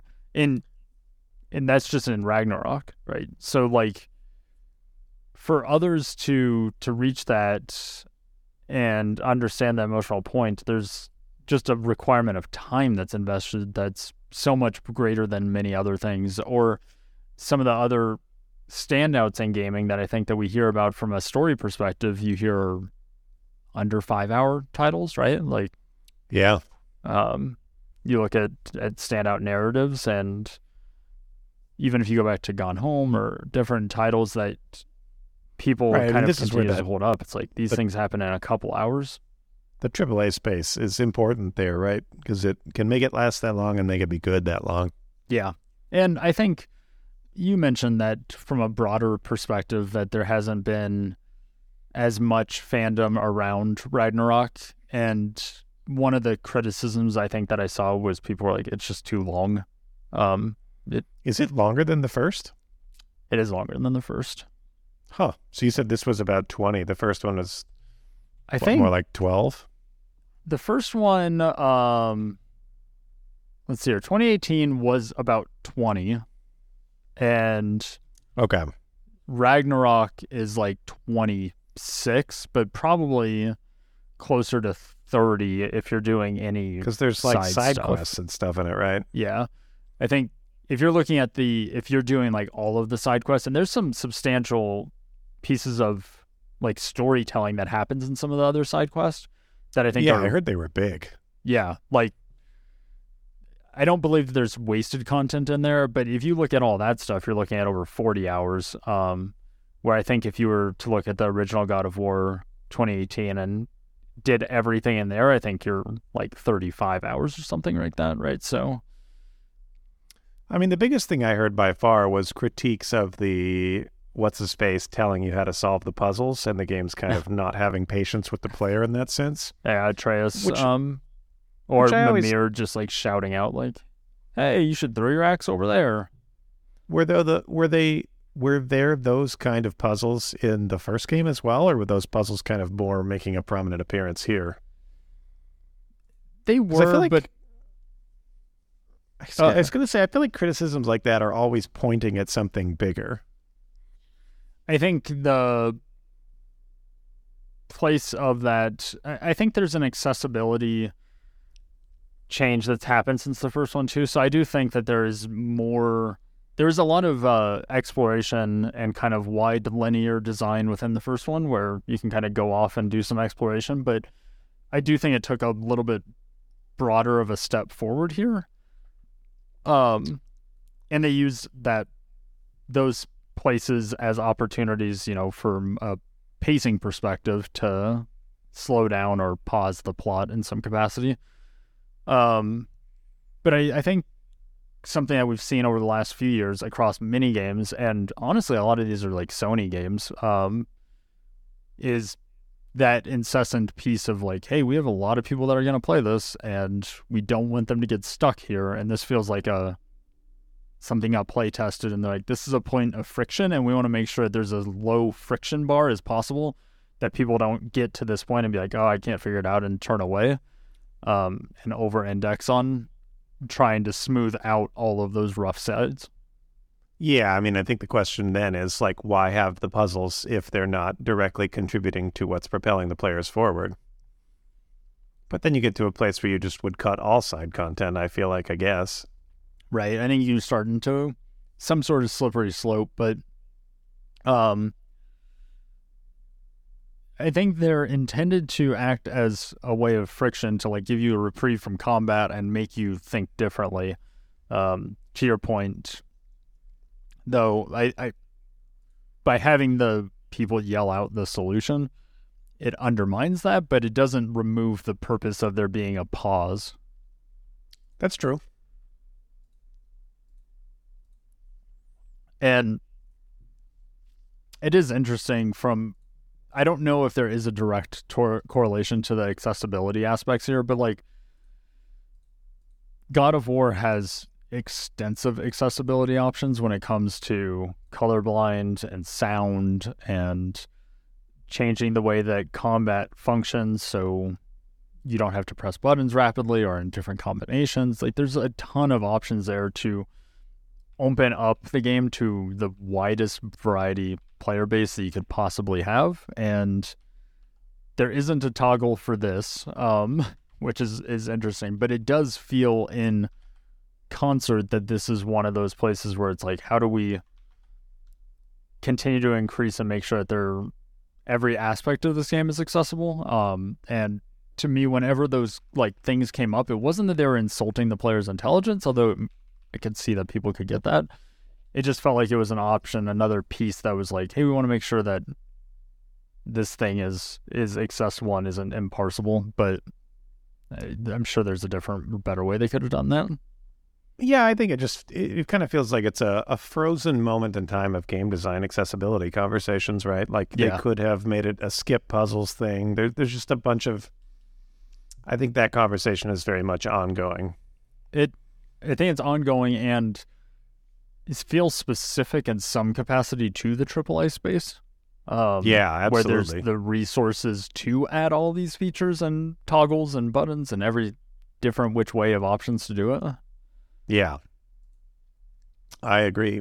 I mean, it's an interesting. uh, The whole thing to me is just so. I, I, I guess I maybe this is a good segue to like kind of where we're at in the f- industry and what this says about Sony and what this doesn't say about Microsoft or Nintendo. Fuck if I know where to place them in this conversation. But like, Yeah. it's interesting to observe from a distance because in some ways these games feel like they're really pushing ahead at the future of what games are, but in other ways they're kind of engaged with the past of games and kind of like. It seems like Sony's whole AAA games initiative is as is both progressive and conservative. I guess is something that stands out to me. It's it's a they're moving as much ahead as they are kind of selectively engaging with different ways that games have worked in the past and what games have dreamed about being in the past and kind of really doing a great job with that. And it's it's interesting to observe from a distance.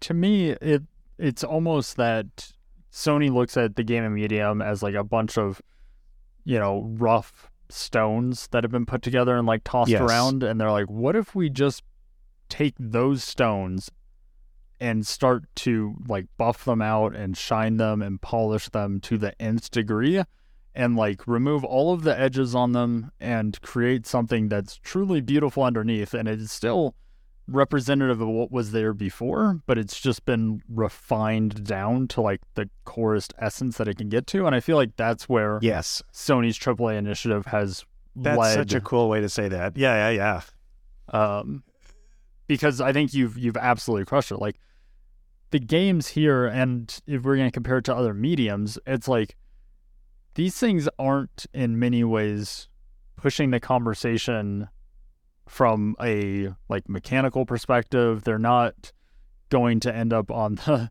the conversations of like, oh, what was the mechanic or way that interactivity shifted in this year? And it's like, well, Sony's games probably aren't going to even be in the conversation of like how has the interaction part or the interactivity of the medium changed, right? They're going to shift the conversation on like how has the ability to tell stories continue to mature and then how have we used technology to further storytelling within the medium using the constructs of what already existed. Yes, which I don't. I think to say that that doesn't push the industry forward would be an overstatement too. That polishing, even if things like Celeste, the I get there's just a bunch of ways you could make this argument. I think polishing those stones like that pushes things like accessibility and kind of overall respectability of the medium forward, even while not necessarily innovating, which is kind of interesting. I mean, it gives Um, you the thing that you take to an executive at HBO and they go, we could Yeah. make a mini series out of this. Right. Yes. Um, So- I mean, especially considering how, yeah, they ha- they can be pretty conservative and still see a clear path to return on that. Yeah. And I think that's one of the places that gaming existed for, you know, 40 years, 50 years as a, like a medium that regardless of what we might say about it, like it's been like constantly seeking the approval of others, right? And Right. being like, we want to be respected as an art form. Like, respect us, please.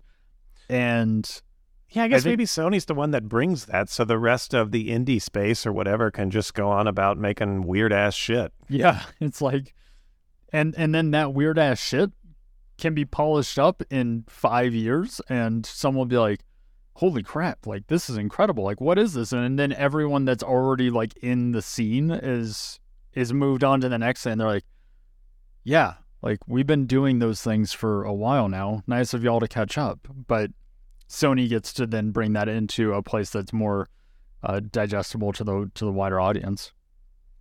So, by this theory of polishing, do we think Microsoft is instead like trying to do both the polishing and the innovating and therefore not really succeeding? I think there's a capacity there. I we talked about this a little bit previously, but I really have a hard time not looking at the industry and comparing it to the movie industry. Um, especially when we're talking about the context here of what Sony's doing from a gaming perspective and then what Marvel has found success in adopting from comic books and being like, how do we take these stories that have been around for a very long time and really clean them up and polish it and make it sound great, look great, have great humor, like check all those boxes and put it out, right? And then success after success after success and ending up into Academy Award conversations with like Black Panther and things of that nature. And then you have DC who you're like, you also have the same capacity, right? Like you have source Right. material, you have money, you have resources. You could do this and you're trying to do this and yet not able to succeed. And Microsoft, you know, has spent a lot of money in purchasing and acquiring studios and talent, right? And um I And didn't trying even to know they have out. an actual Santa Monica studio. What's what studio of theirs is there?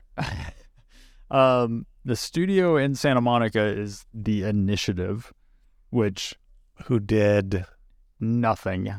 Um you love to hear it. they have been working on Perfect Dark. Um just a reboot. Is that a remake? Okay. Yeah, it's like a reboot of a shooter that was on the Nintendo 64 was the first one. Um, made by Rare. Microsoft acquired Rare. They made another Perfect Dark on the 360, I think. Perfect Dark Zero, I think it was a launch title.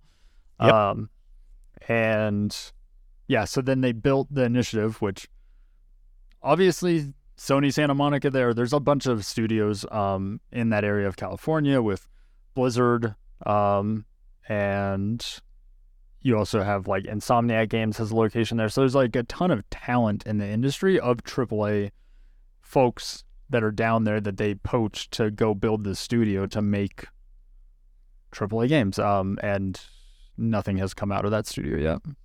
So we were riffing on Days Gone being Sony's only Microsoft game, um, and it escape it, it does not escape my attention. Wasn't that made by Sony Bend? Do you think it's only things south of the California Oregon border? Oh man, Is that Um, Microsoft's problem? Is they're just too Seattle? that that might be, but uh, to be fair, Sucker Punch is in Seattle. Ah, and fuck, you're right, that's yep. Ghost of Tsushima. Um, and then you also have uh, Guerrilla Games in Amsterdam. What a good save. Well, yeah, So. sure. Yes. And- I meant Um, of the American studios. yeah, yeah, yeah. Um, Insomniac destroys your point, but or not Insomniac, uh, Sucker Punch. Um, It really does. Insomniac does too, though. But I mean, North Carolina is the California of the. I don't think so. So Microsoft is such a curiosity, though. To your point, like they, so they built that studio, then they built the Coalition, which like a studio sensibly created to make more Gears of War or to take that. Like that's another franchise that you could see. It's so close. Yeah, It's so a toxic and- masculinity game. Yeah, it's like if you're looking at a game that could take the formula of like, hey, how do we take that and mature it into a different direction? Like, it uh, absolutely feels like a studio that's directly like, all right, let's do the God of War thing that's appropriate for this game and like remake what Marcus Phoenix and all the other stuff there is. You're like, okay. Um, they've been trying to bring Fable back uh, with Playground, and like none of these things have just like come to fruition. And they even bought uh, who is the studio behind Hellblade? Um, Oh, Ninja God. Theory? Um, yes. and you know the sequel has not come out yet, but um, that was another game that had a single take camera that came out in 2018, like five months before God of War. Um, Too dark. yeah, which yeah, is like most people don't. It doesn't get talked about, but yeah, so like Microsoft has clearly been going for this space Actually, of like we that- want that's- to be in that conversation. We want to have prestige games that end up in Game of the Year conversation, and I think Hellblade is a really good example of one of the things that, I mean, I'm not even close to an expert on this, let alone the, like, part of it feels like it might be a management issue too, right? Like, how do you coordinate and align a team on a vision? It's like a culture question. But uh, Hellblade is an interesting example because when I'm thinking about this, like, if you imagine, like, what makes a Marvel or a Sony game, like, these are games that people are into who aren't necessarily inherently invested in the medium and it or in the like the emotional core of the story and i guess it feels like a real easy temptation would be to over index on the emotional intensity right? And i feel like that's what hellblade did. Like that's a that's a ptsd story.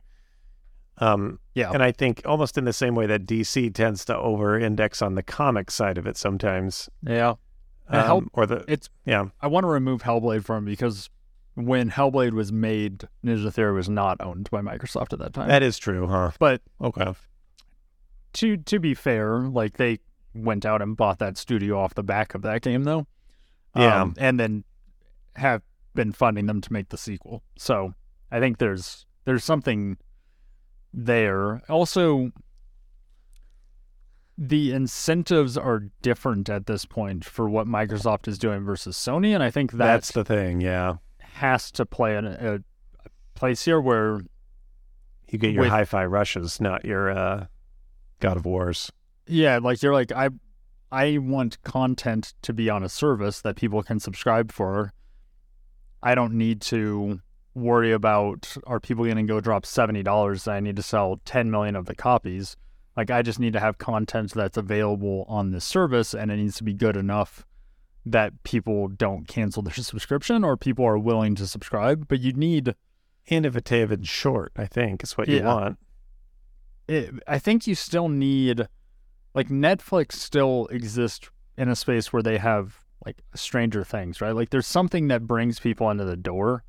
Um and I think that's what they're looking as like, hey, we want to have something marquee and we're going to fund studios to have that so we can say this is the prestige piece that you subscribe to for and then we can have a bunch of other studios producing other things that don't need to meet that that quality bar. Let me hit you with this, and maybe this is the liquor talking. Flight Simulator. It's Microsoft's God of War. Man, that's not a bad take. That is not a bad take. That, uh, yeah, it's kind of interesting. It's also interesting that you bring that one up because Microsoft as a company is like truly More of a- proud of that. Right? Yeah, Like that's more there's of a a history yeah, exactly. and like uh there's something that is saying about like, hey, us as a company doing this thing has to have a stamp of quality that exceeds most other things that we do. yeah, Do you? Oh man, that's so. That's actually a fucking great question. Sony is behind in investing in these things because these things represent Sony, right? Like Sony is represented. While it is a larger company, right? Gaming is not its only space. Sony is a small company, like especially in comparison to Microsoft. Sony is a very small company in in a quantifiable way, right? yeah. Um, Microsoft has Xbox as a brand, but the games don't have to represent Microsoft. Correct. And it feels like that comes through in the quality of the games. Like Sony, when they're putting something out, they're like, we have to hit a certain level that's going to represent who we are. I don't feel like that comes through when they release Halo of like, hey, does this represent Microsoft as a brand? Well, I mean, the we get into like, yeah, it does. Microsoft is like a company known for the left hand not talking to the right, right? Across all of its products. I mean, but I hear yeah. your point. Yeah. Yeah, Like- like,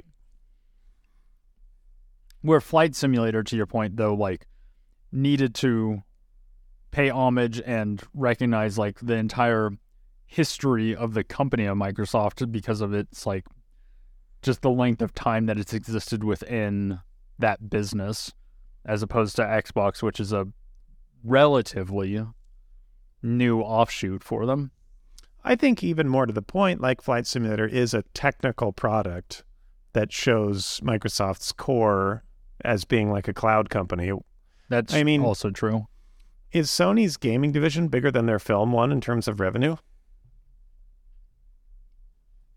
That's a great question. I would certainly assume so, but I, don't- I don't know. I don't know.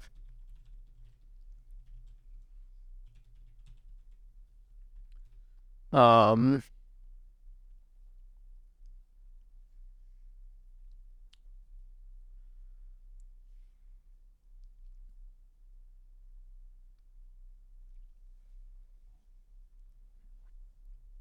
Are you looking this up? I am. Excellent. I I'm not sure which way this one's going to go.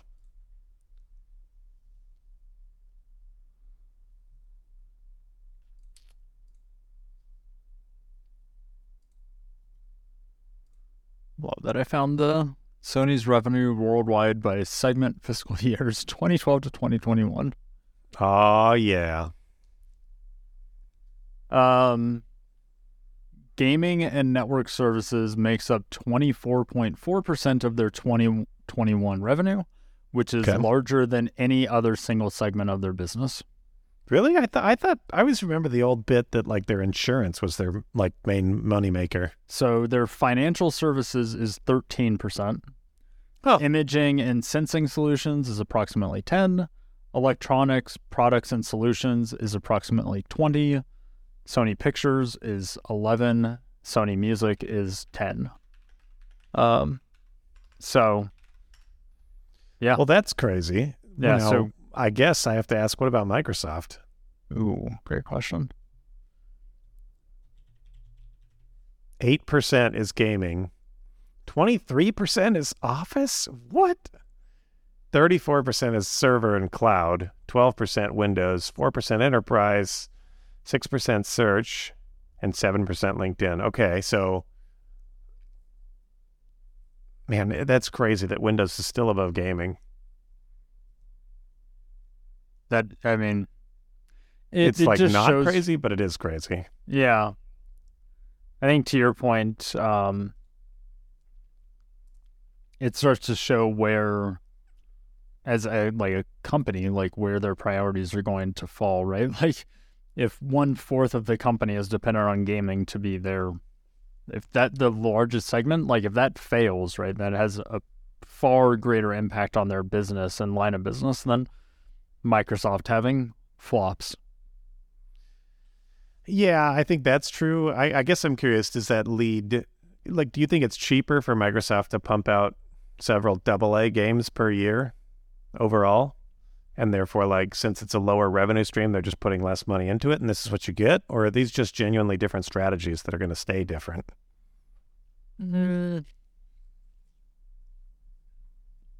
I think that they are different strategies. I'm this is my perception just from following the the industry for a long time is that the level of like patience um is exceedingly longer for Sony to allow a studio to try and get a game to the level that they want and I think Yeah. Microsoft has a shorter point of like what they would consider shippable.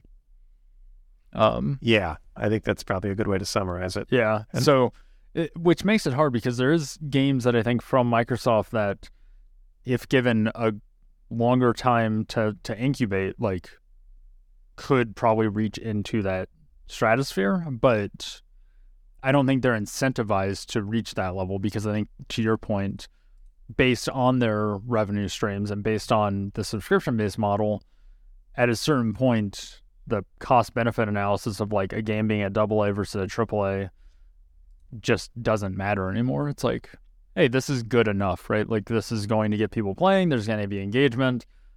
Getting that extra level of polish to move this from an eight to a nine would be great, but financially doesn't make sense.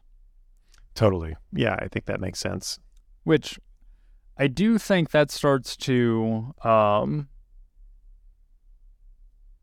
get into that space that you're seeing with their indie games, essentially, like the micro games that are coming out of their well developed studios, where you have like a game like Pentiment, um, which I can't wait to hear the podcast uh, that you record on that. But hype.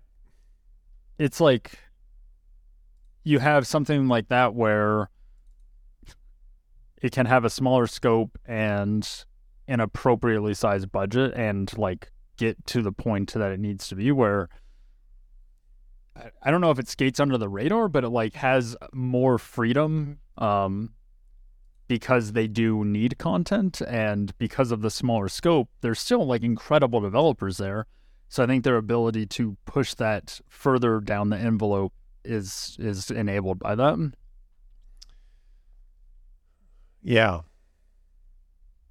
I don't know. It's it's an interesting combination. Yeah, it, I mean, it's very fascinating to watch from the outside. I'm into like uh, more of the unpolished stones, I would say. I like that metaphor. Yeah.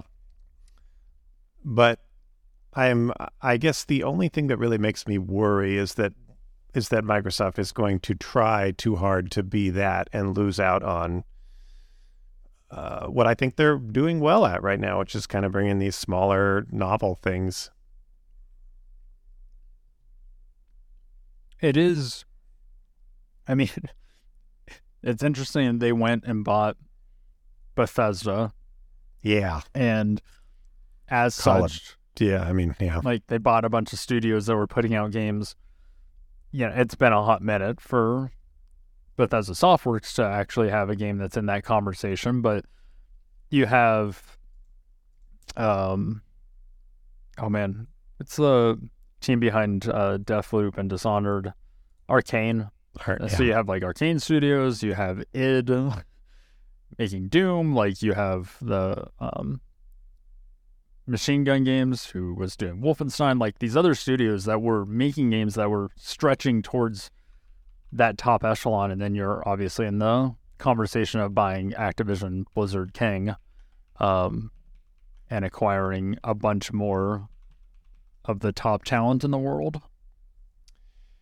Yeah. So, it's like I their acquisition what... strategy is to buy studios that are capable of making the top tier of games. Yeah, I, I, guess we'll have to wait until Starfield to really speculate on whether they're like, is it like they destroy everything they touch? I mean, a hot take within our conversational here. Like Starfield's going to be an, an eight out of ten game probably and continue down the trajectory that Todd Howard has been working on for the last 15 years. Like the the best of that studio is already behind them. So it's less interesting to me to see what they end up doing and more interesting to see what some of the other studios do. The best is behind them, huh? You don't think they're going to pivot? Um not unless there's a pivot in creative leadership. You think Todd Howard's going to Todd Howard? I think Todd Howard's going to Todd Howard, and I think there's, uh, I mean, just based on some of the behind the scenes conversations of how Fallout 76 was made and the other games, like the the way that studio functions, I don't think that shifts unless something changes, right? And I am curious if this is something that adjust with Microsoft owning so many studios is that Sony we could probably talk about this for a minute is that Sony has like a well integrated pipeline in some capacity where studios are independent but they seem very much in touch with what one another is doing um, and utilizing tool sets and or studio spaces where I know for a while I believe it was with Infamous like Sucker Punch went to Naughty Dog to use their pro- performance and mocap studios and things of that nature, where doesn't seem that many of Microsoft studios are like cross collaboration and using one another to level up each other. Yeah, I wonder why that is. I'm I mean, company culture. I think yeah, I mean maybe that is part of the what you mentioned about Microsoft, like left hand talking the right, and also the medium is notoriously hard to handle from a creative standpoint, right? You see Google and so many other companies that get involved. So I am curious how much of them looking at it is like, hey, we bought Bethesda. They've been putting out great games. Like, leave all of those people alone. like, let id make what they're gonna make. Let Arkane do what they're gonna do. Let Tango GameWorks do what they're gonna do. Right? They just dropped High Rush, um, that people are freaking stoked on. Like, let That's these so good. studios do their own thing, and for better and for worse, that doesn't maybe necessarily bleed over as much into one another as you see with like Insomniac and Naughty Dog being right next to each other. Totally. I I mean, yeah, I, I guess that's very interesting for them to choose between, right? The the collaborative Sony model and the let all your studios make what they want, but constantly be subjecting them to your kind of corporate values, which might push things out a little early. And then you compare that to someone like EA, where it's like, hey, everyone needs to use Frostbite, right? So it's like, it, probably don't want to do that across your studios if you're Microsoft. But at the other side of that, I'm Everyone curious if- make whatever the fuck you're making, but make sure you deliver by the exact due date is probably not great either. Yeah, and maybe don't worry about if your tools can be shared across development studios and like I, I think that there is some sort of enhancement or advantage that Sony has from their like tools pipeline support is that it seems like there's less of it in some capacity, so they're able to raise the bars of those things they use to create these games to higher levels to empower the creatives. Yeah. Um, that's a bit of speculation. I mean, there is like not everyone's using the same engine, but you do see it does seem like there is some additional focus there, which I guess, yeah. I mean, then you have your like Forza Horizon series where like they've got widespread player base, but they don't really seem to be able to meaningfully iterate on it, other than like, okay, make more of that. right do more of this in a new location. I mean, essentially, Right. like Horizon became a this a sports franchise, right? yeah. Um, That- yeah. Yeah. here's here's the new version couple every other year um i do have a question though with activision like Yeah. assuming that acquisition goes through activision has become prolific at the multi-studio model to make one thing right like Yeah. a dozen Yeah, plus true. studios making Call of Duty and cross collaboration across countries, time zones, all the different things, right? So, Yeah. Maybe I- that's why they're buying them. so like, hey, that is like a to- legit curiosity of like, are they looking to figure out like, okay, this company has figured out how to get all a bunch of different studios that were working on different things, like taking like a studio like Toys for Bob and being like, hey, cool, you made like Crash Bandicoot 4. Guess what? You make Call of Duty maps.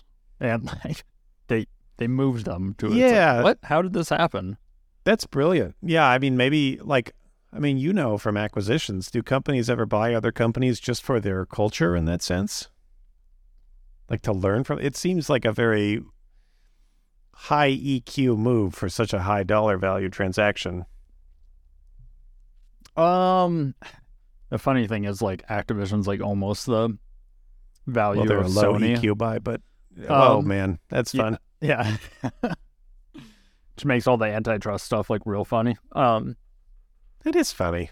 but I I don't think you buy it for the culture, but if they I mean, obviously like the IP is incredibly important, right? You're buying Warcraft, Diablo, and Call of Duty. Like seems like a good get. Yeah, absolutely. Um, and King's mobile stuff, but I think I guess we shouldn't underestimate that either. Yeah. Yeah, I think if you look at them and you're like, you could buy them for their technical pipeline if there is something that they're doing unique, kind of cross company that you're like, man, to try and figure out how to do that on our own versus someone that has an established knowledge and has been able to prove out the concept. Um, and has like the the run books and tools in place. I could see that being worth something, or at least some level of the component of the acquisition choice. Yeah. Well, be, yeah, it'll be interesting. It's it Yeah, feels I like mean, two it- different pathways that they're both traveling. It doesn't it doesn't feel like Microsoft is directly chasing Sony. I mean, they have a. St- I mean, them building. It, I felt that way too. But your points about the coalition, Perfect Dark, like Halo, even like, I don't think they're fully committed to being like an indie, uh, like mid-tier indie game studio either. No, I definitely don't think that's the case. So like, they're trying. the Bethesda one really pushes it out there also because like there's those studios Yeah. are talented that they bought there. Absolutely. Um, and like the Dishonored games had were in conversation like game of the year conversations, right? Um, so from that perspective, I guess they do have some some capacity there. But I I, I think the thing that we do is they just like look at the future and you're like, do they? Is there an incentive on them to try and reach that same goalpost? And like, I don't think there is. Besides pride. Well, that's what I'm. that's the thing I'm most worried about. I think is like, are- you guys gonna kind of ruin the cool thing you have going that I appreciate by, uh, you know, by over indexing in that direction. I, yeah, it feels like the longer we go on, the further they get away from that. Also, it's like, man, I think they um opened the coalition in the same year that God of War 2018 came out. well, that's wild. Yeah, I was like, I'm pretty sure um that studio opened. When did the studio? Or sorry, the coalition has been around since like 2015. Um, when did the initiative studio? Yeah, it was founded in 2018. So it's been in existence for now going on five years. And the last we had heard about it was that Crystal Dynamics was leaning in to assist on Perfect Dark And when did we hear that? last year, I think. Wild. Um, yeah. So uh, that was in November of 2021, I think. So yeah, we haven't seen anything, no additional media content, any of the things from it. Um, yeah. We'll see. Who knows where we end up in the next ten years? Starfield will be out. If You're right. It's probably going to be an eight out of ten. That's Sorry. probably one thing we can say for sure. I can't believe it's still on the same engine. That's what's. Yeah. I mean, yeah. You'll be playing PC games still. Yep. Probably. Microsoft the might have acquired. Sony by then. Oh, So that seems like a dystopia. Regardless of like, let's please no. Somehow I don't care who publishes Call of Duty, but like I don't want Microsoft publishing a God of War. Yeah, I would prefer if uh, competition is good for the industry. Um, yeah, it really is. So And it's kind of great that someone like one one hundredth of your size is your main competitor. That's fun. that is fun. And then you have Nintendo, and you're like, what? Yeah, I didn't even know where to include them in this conversation. I think they're in such a different space. It's hard to even bring them together. Yeah. Well, thanks, man. I appreciate exploring the concepts, um, not only of AAA gaming and where Sony's at, but also like why God of War has been an impact over the last five years. Appreciate it. Yeah. Thank you for sharing with me. This has been really fun. Excellent. See you in 10 years. Cheers. We'll be back for the reboot. We'll see what God of War does in uh like Aztec culture.